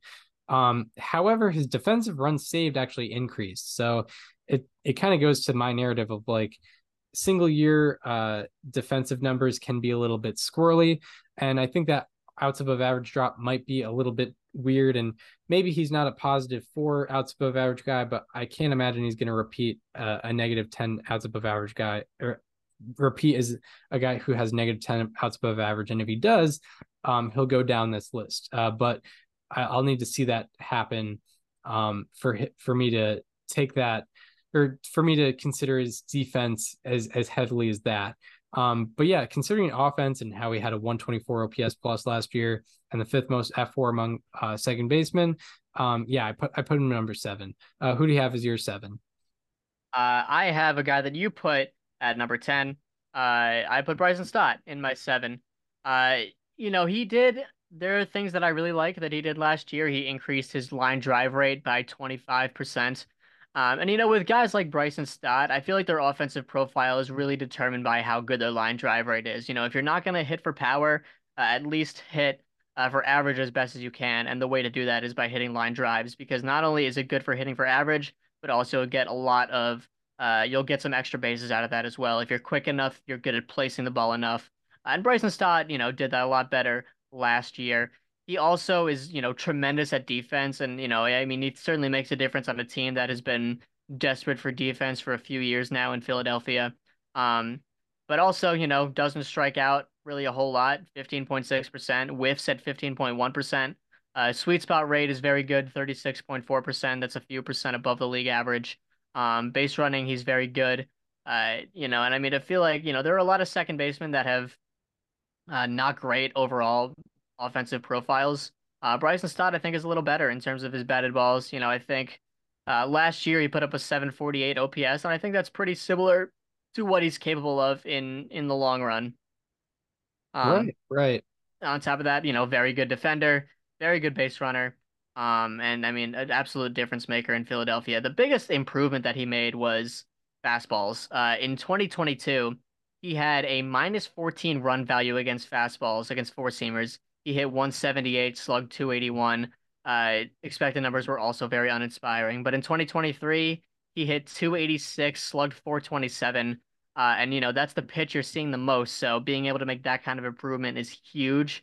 And if he can do that again, he doesn't even really need to be a crazy good offensive player. He just has to be, maybe I'd like to see like 105 to 110. And in weighted runs created plus, and then obviously defense and base running, if he just keeps doing what he's doing, I think 7's a very appropriate place for him. Yeah. Bryson Stott is really a whole package guy last year, and for that reason, you might get undervalued from the fans' perspective. But top 5 among all fielders and outs above average, and 31 for 34 on stolen bases.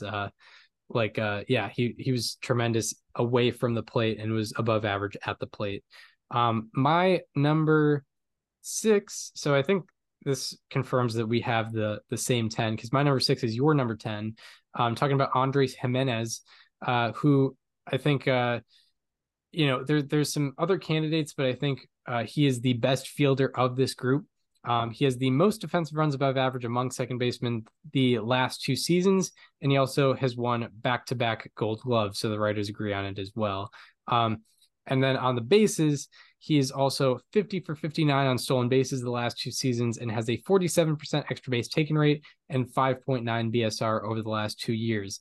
Obviously, where everyone would be alarmed, and understandably so, is that hitting, where his OPS took a 125-point drop from 2022 to 2023, and even expected numbers-wise, that took a drop as well. His expected woba dropped 29 points. And a lot of that had to do with him hitting the ball a lot softer. His average exit velocity was like 3rd percentile or maybe even worse, and that average exit velocity dropped 3 miles per hour. However, with that being so dramatic and so uncharacteristic from the rest of his career, I feel like that may level out, and that may increase. That may, if he does level it out, that will increase his hitting production. And then, if that's added to his already amazing defensive prowess and solid base running, that is a really good second baseman to have. So, and also to consider with Andrés Giménez, like with how successful he was so early on, he's still a guy heading into his age 25 season. Like, he is very, very young and can easily figure some things out, you know, to improve his game and get closer to that 2022 level. Who do you have as your number six? At number six, I have Ozzie Albies. You put him at seven, so we're pretty close on him. Yeah, I thought putting him at six was going to be a hot take, and then MLB Network completely left him off their list. So that was pretty shocking. I have 4.5 minutes to do this. Should be fine. Ozzie Albies has been one of the most consistent bats at the second base position for the last few years, and last year was no different. You know, he's one of those guys, like kind of like Jorge Polanco, where I talked about earlier, where, you know, even if you don't have the most power, as long as you have like a fair enough average exit velocity, if you can hit enough fly balls and pull the ball enough, you'll find your way into enough home runs. And Ozzie Albies did exactly that. He had a 33.8% fly ball rate last year. That's 10% above the league average. He pulled the ball at a 51.7% rate last year. The league average is 37%. And what did he do? He hit 33 home runs. You know, yes, his expected slugging is about 50 points below his actual slugging, but that's kind of just what happens. You pull the ball enough, you know, hit the ball hard enough, even if you're just like even a little bit below league average and average exit velocity, you'll be fine. And that's exactly what he did. I did have to knock him down for his defense, though. He is in the second percentile in outs above average. He had -6 defensive runs above average last year. And his base running has been still very good, but the fielding for me is what did it. But yeah, I mean, he has been one of the most consistent bats at the second base position. And, you know, I think he fits very nicely in that Braves lineup. He, you know, despite, you know, being a 5'8" and 165 pounds. I mean, he's still putting up 30 home run seasons just because he hits enough pulled fly balls to do it. Yeah, for sure. And especially when he's hitting lefty, you know, he's a switch hitter as most people know, but as a lefty hitting it pole side, like I think it's 325 to the right field foul pole over at Truist Park. So as someone who did a pitcher career mode as a Braves player, that was very frustrating, but in MLB The Show, but when you're a hitter, it benefits you tremendously. So having those pulled fly balls is great, especially when you're a left-handed hitter. And for Ozzie Albies, he was tied for 11th in terms of most pulled fly balls last season. So that adds to your point there. And for my number five, he makes a pretty good chant. Ha Sung Kim. Shout out to the 2022 playoffs. But yeah, he's my number five. Shout out my 2023 Padres player to watch, which wasn't the most risky pick, but I did want to give him a shout out because yeah, he's a top five second baseman in baseball as far as I have it this year. Over the last 2 years, and this has been not only last year's production, but the year before as well. For much of last year, he was like an MVP candidate, or at least for the nerds he was. Dropped off a little bit towards the end, but still a very, very good season. And over the last two seasons, he is averaging a 107 OPS plus, 54% extra base taken rate, which is 12 percentage points above league average, and 8.5 outs above average, 14 defensive runs saved, and 25 stolen bases per year. That's what he's averaging over the last two seasons. He benefited from the rule changes from a base running front. He went from 12 to 38 stolen bases last year, and he was sixth among second basemen in F4, or he's been sixth among second basemen in F4 over the last two seasons, and he was third last season. And there's some things to be very optimistic on with his offensive game over the last couple of years. He has increased his walk rate and sweet spot rate and decreased his pop-up rate in both 2022 and 2023. So he made those numbers better in 2022 and then made them better once again the next season. So that's very encouraging. And then when considering his elite base running and defense, that puts him over the edge as a top five guy for me. Who do you have as your number five? I also have Ha Sung Kim in my five. I think there's a chance we might have the same top five. Yeah, it's very possible. Yeah, I mean, you said it. I mean, he's among the best defenders in the league, certainly the best at his position. I mean, the fact that they had to kick Fernando Tatis Jr. to the outfield to make room for him in the middle infield kind of says, I feel like, everything you need to know about his defense, right? You know, they had to have him in the lineup, or at least on the diamond, because he is a difference maker out there for the Padres. And yeah, you know, he was a league average bat last year. Expected statistics suggest he's going to be a little less, but that's all right, because, you know, that's only... expected statistics are very rarely, you know, 1-to-1 with what actually happens. When, you know, when they are, it's kind of a story that we point out. But I mean, all of the little things he does very well. Sweet spot rate was very high last year. Line drive rate around league average. All of his batted ball profile was pretty close to league average last year. But K to walk ratio is very good. Only a 19.8% strikeout rate. 12% walk rate. Yeah, I mean, it was just a very tremendous year for him. And yeah, MVP candidate for some of the season, which was a pretty fun development for the few weeks that lasted.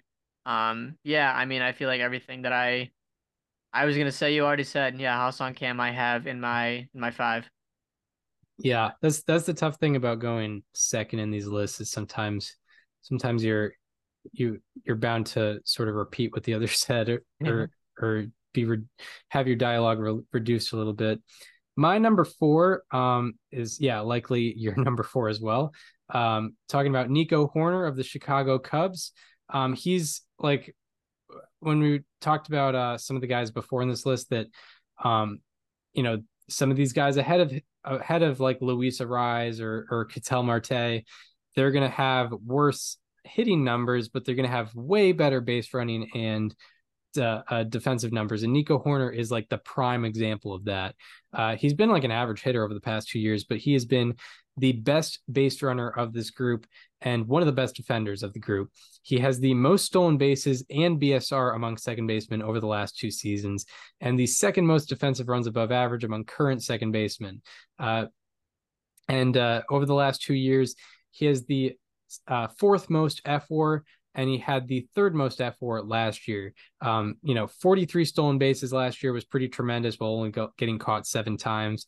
The year before, he was 20 for 22 on stolen bases, and yeah, was or might have been a Gold Glover last year. Well, you know, being an average hitter and an elite base runner, so yeah, pretty stellar, just overall player. Have to look at the whole package when you're talking about Nico Horner, and that whole package reveals he is a very good player. Who is your number four? You nailed it. Yep. I have Nico Horner in my four as well.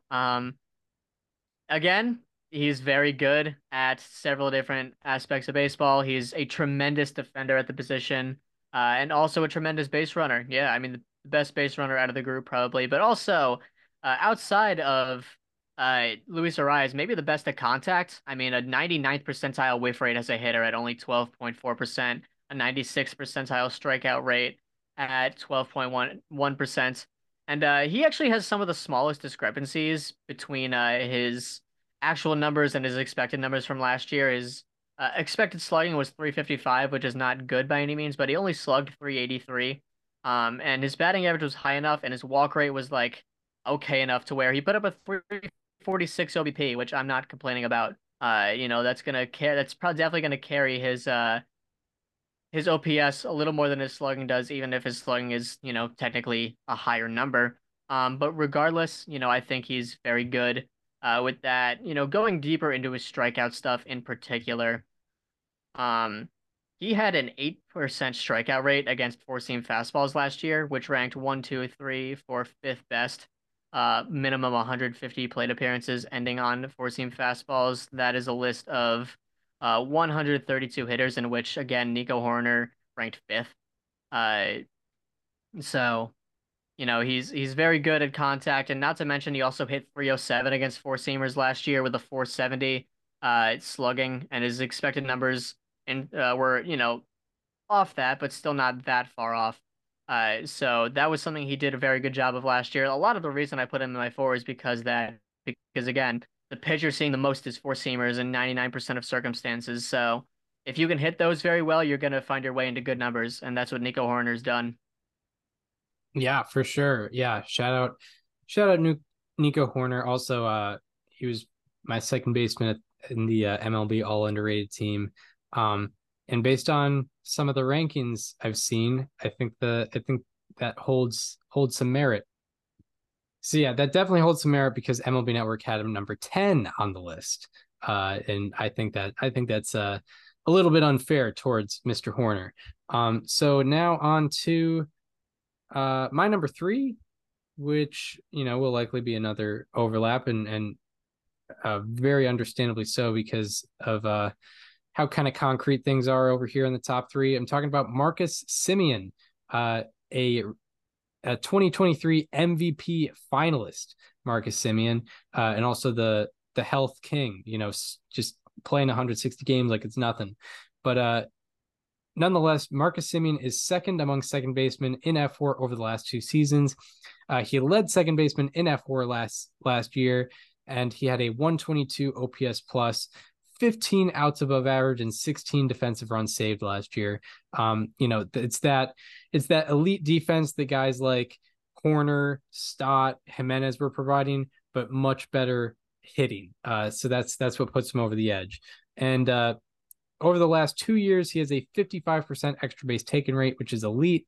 And he is third among current projected second baseman in BSR over the last 2 years. So yeah, like he's another whole package guy, but also has the hitting to go with it. And yeah, like elite guy. And also just as an aside, not even making my case for him, he had the most pulled fly balls last year at 77. Next best was 59. He had 18 more pulled fly balls than the next highest hitter. So yeah.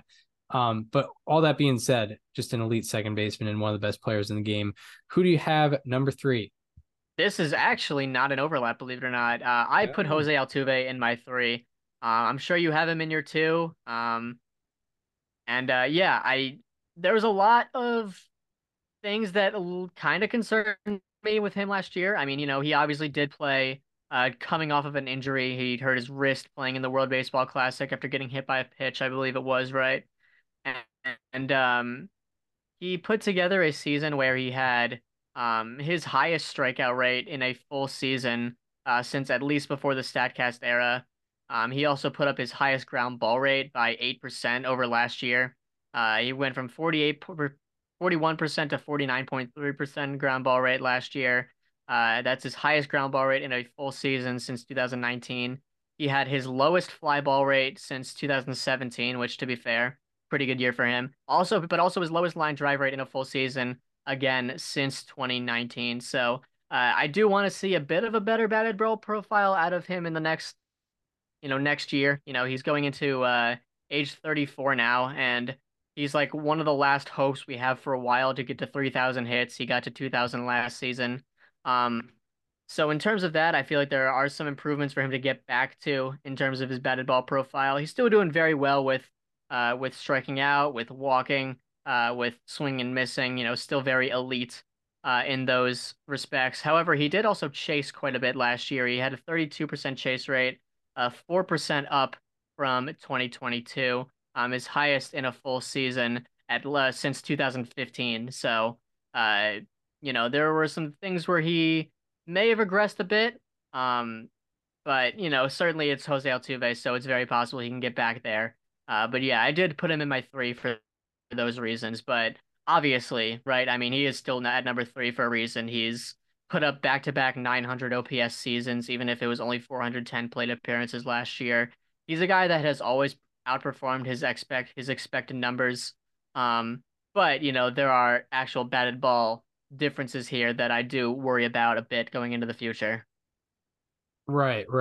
And yeah, he greatly outperformed his expected numbers last year. I think, yeah, it was a 62-point difference in WOBA and expected WOBA. Usually he outperforms it by around 30. So there could be definitely some regression, especially based on those underlying numbers you were talking about with the batted ball profile. But why I have Jose Altuve at number 2 is just that pedigree he has, even through injuries. Leads second baseman in F4 over the last 2 seasons, despite missing 72 games last year. So definitely on a game per game basis, he's been far and away the best second baseman over the last 2 years. Leads in F4, even considering the amount of games, he and the rest of the competition have played. And among second basemen with 800 plus plate appearances over the last 2 years, Altuve has the highest OPS by 89 points. And that is while having fairly neutral defense and base running, so not something that's going to hold him back in this conversation. Like Luis, that conversation would hold him back with Luis Urias. Like Luis Urias had the second highest OPS in that group, but his defense and base running holds him back. Not the case with Jose Altuve. He has the elite offense, not being a detriment defensively or on the bases. I think what has him so high for me is just, he is like among the players who have played second base, he's been so much better than the rest of the competition at the plate. So now on to your number two. Yeah, your number two. My number two. This is where I put Marcus Semien. You had him in your three. So we did flip flop on Altuve and Semien, and I feel like they are pretty interchangeable. But nonetheless, I did put Semien at two. A 35.4% ground ball rate and a 46.9% pull rate. And like I've said repeatedly, you pull the ball enough, you hit it in the air enough, you'll find your way into the count statistics. For Marcus Semien, that was 29 home runs last year at age 32. He had, when he signed that contract with the Rangers, a lot of people questioned how, if it was going to work out and how soon was his potential decline going to be. And he's really only gotten better in many respects. In terms of defense, he just put up his 99th percentile. That's above average. He was as low as first percentile in 2020. And he only had one good defensive season before 2021 when he played his Blue Jays season. So something changed with his defense when he left Oakland, but he has been incredible defensively, no matter where you look, really. He's also gotten better with striking out. He just had his lowest strikeout rate in a season, at least in the StatCast era, at 14%. He had his highest walk rate in a full season since 2019 at 9.6% last year. Sweet spot rate, his highest since 2017, a 37.5% sweet spot rate. Also, base running is still very good as well. Despite being 32, he's still at 85th percentile sprint speed. He's making smart base running decisions, like you mentioned.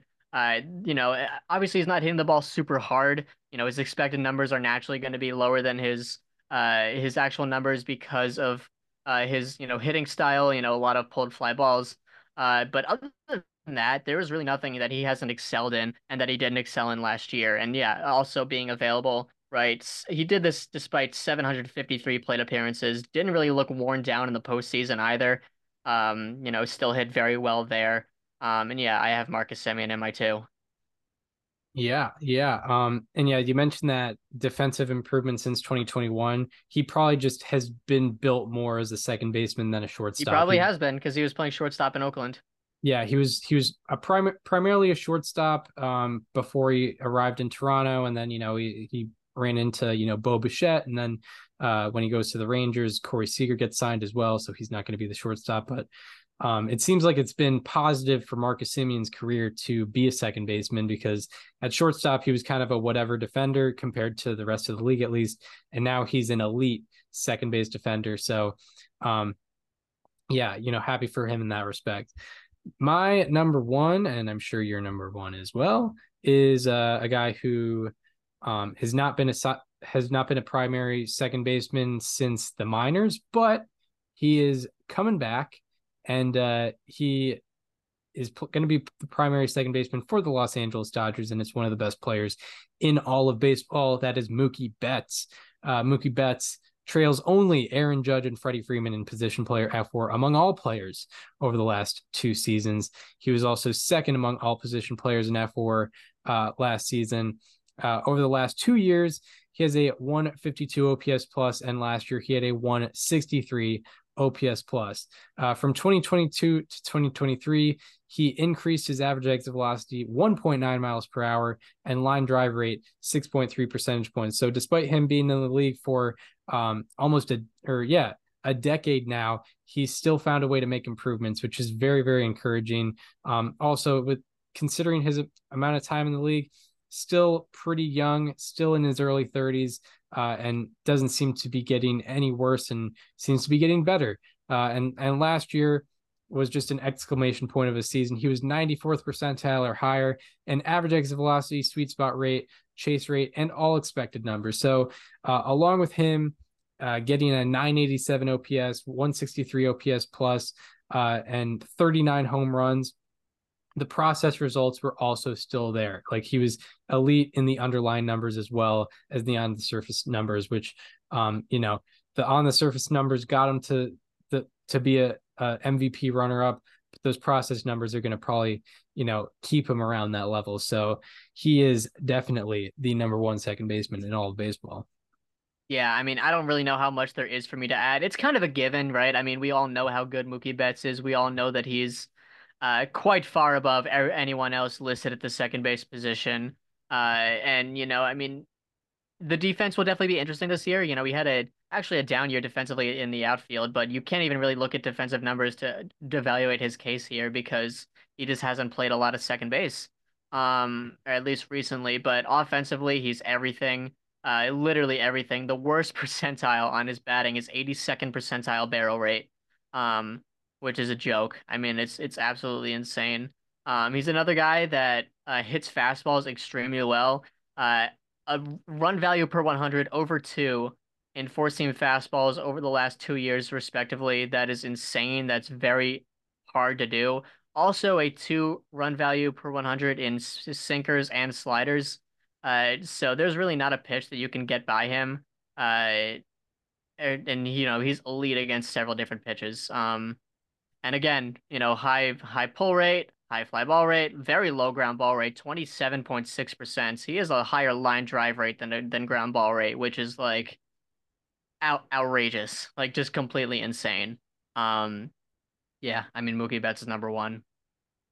Right. Yeah. And to go to his fielding, he played 70 games at second and started 62 games there, played 485 innings there, and it looks like he had 6 defensive runs saved there. Outs above average was a little bit more hesitant on him, but still, like, that means that he is not, he didn't take much adjusting to the second base position when he did play second base last year.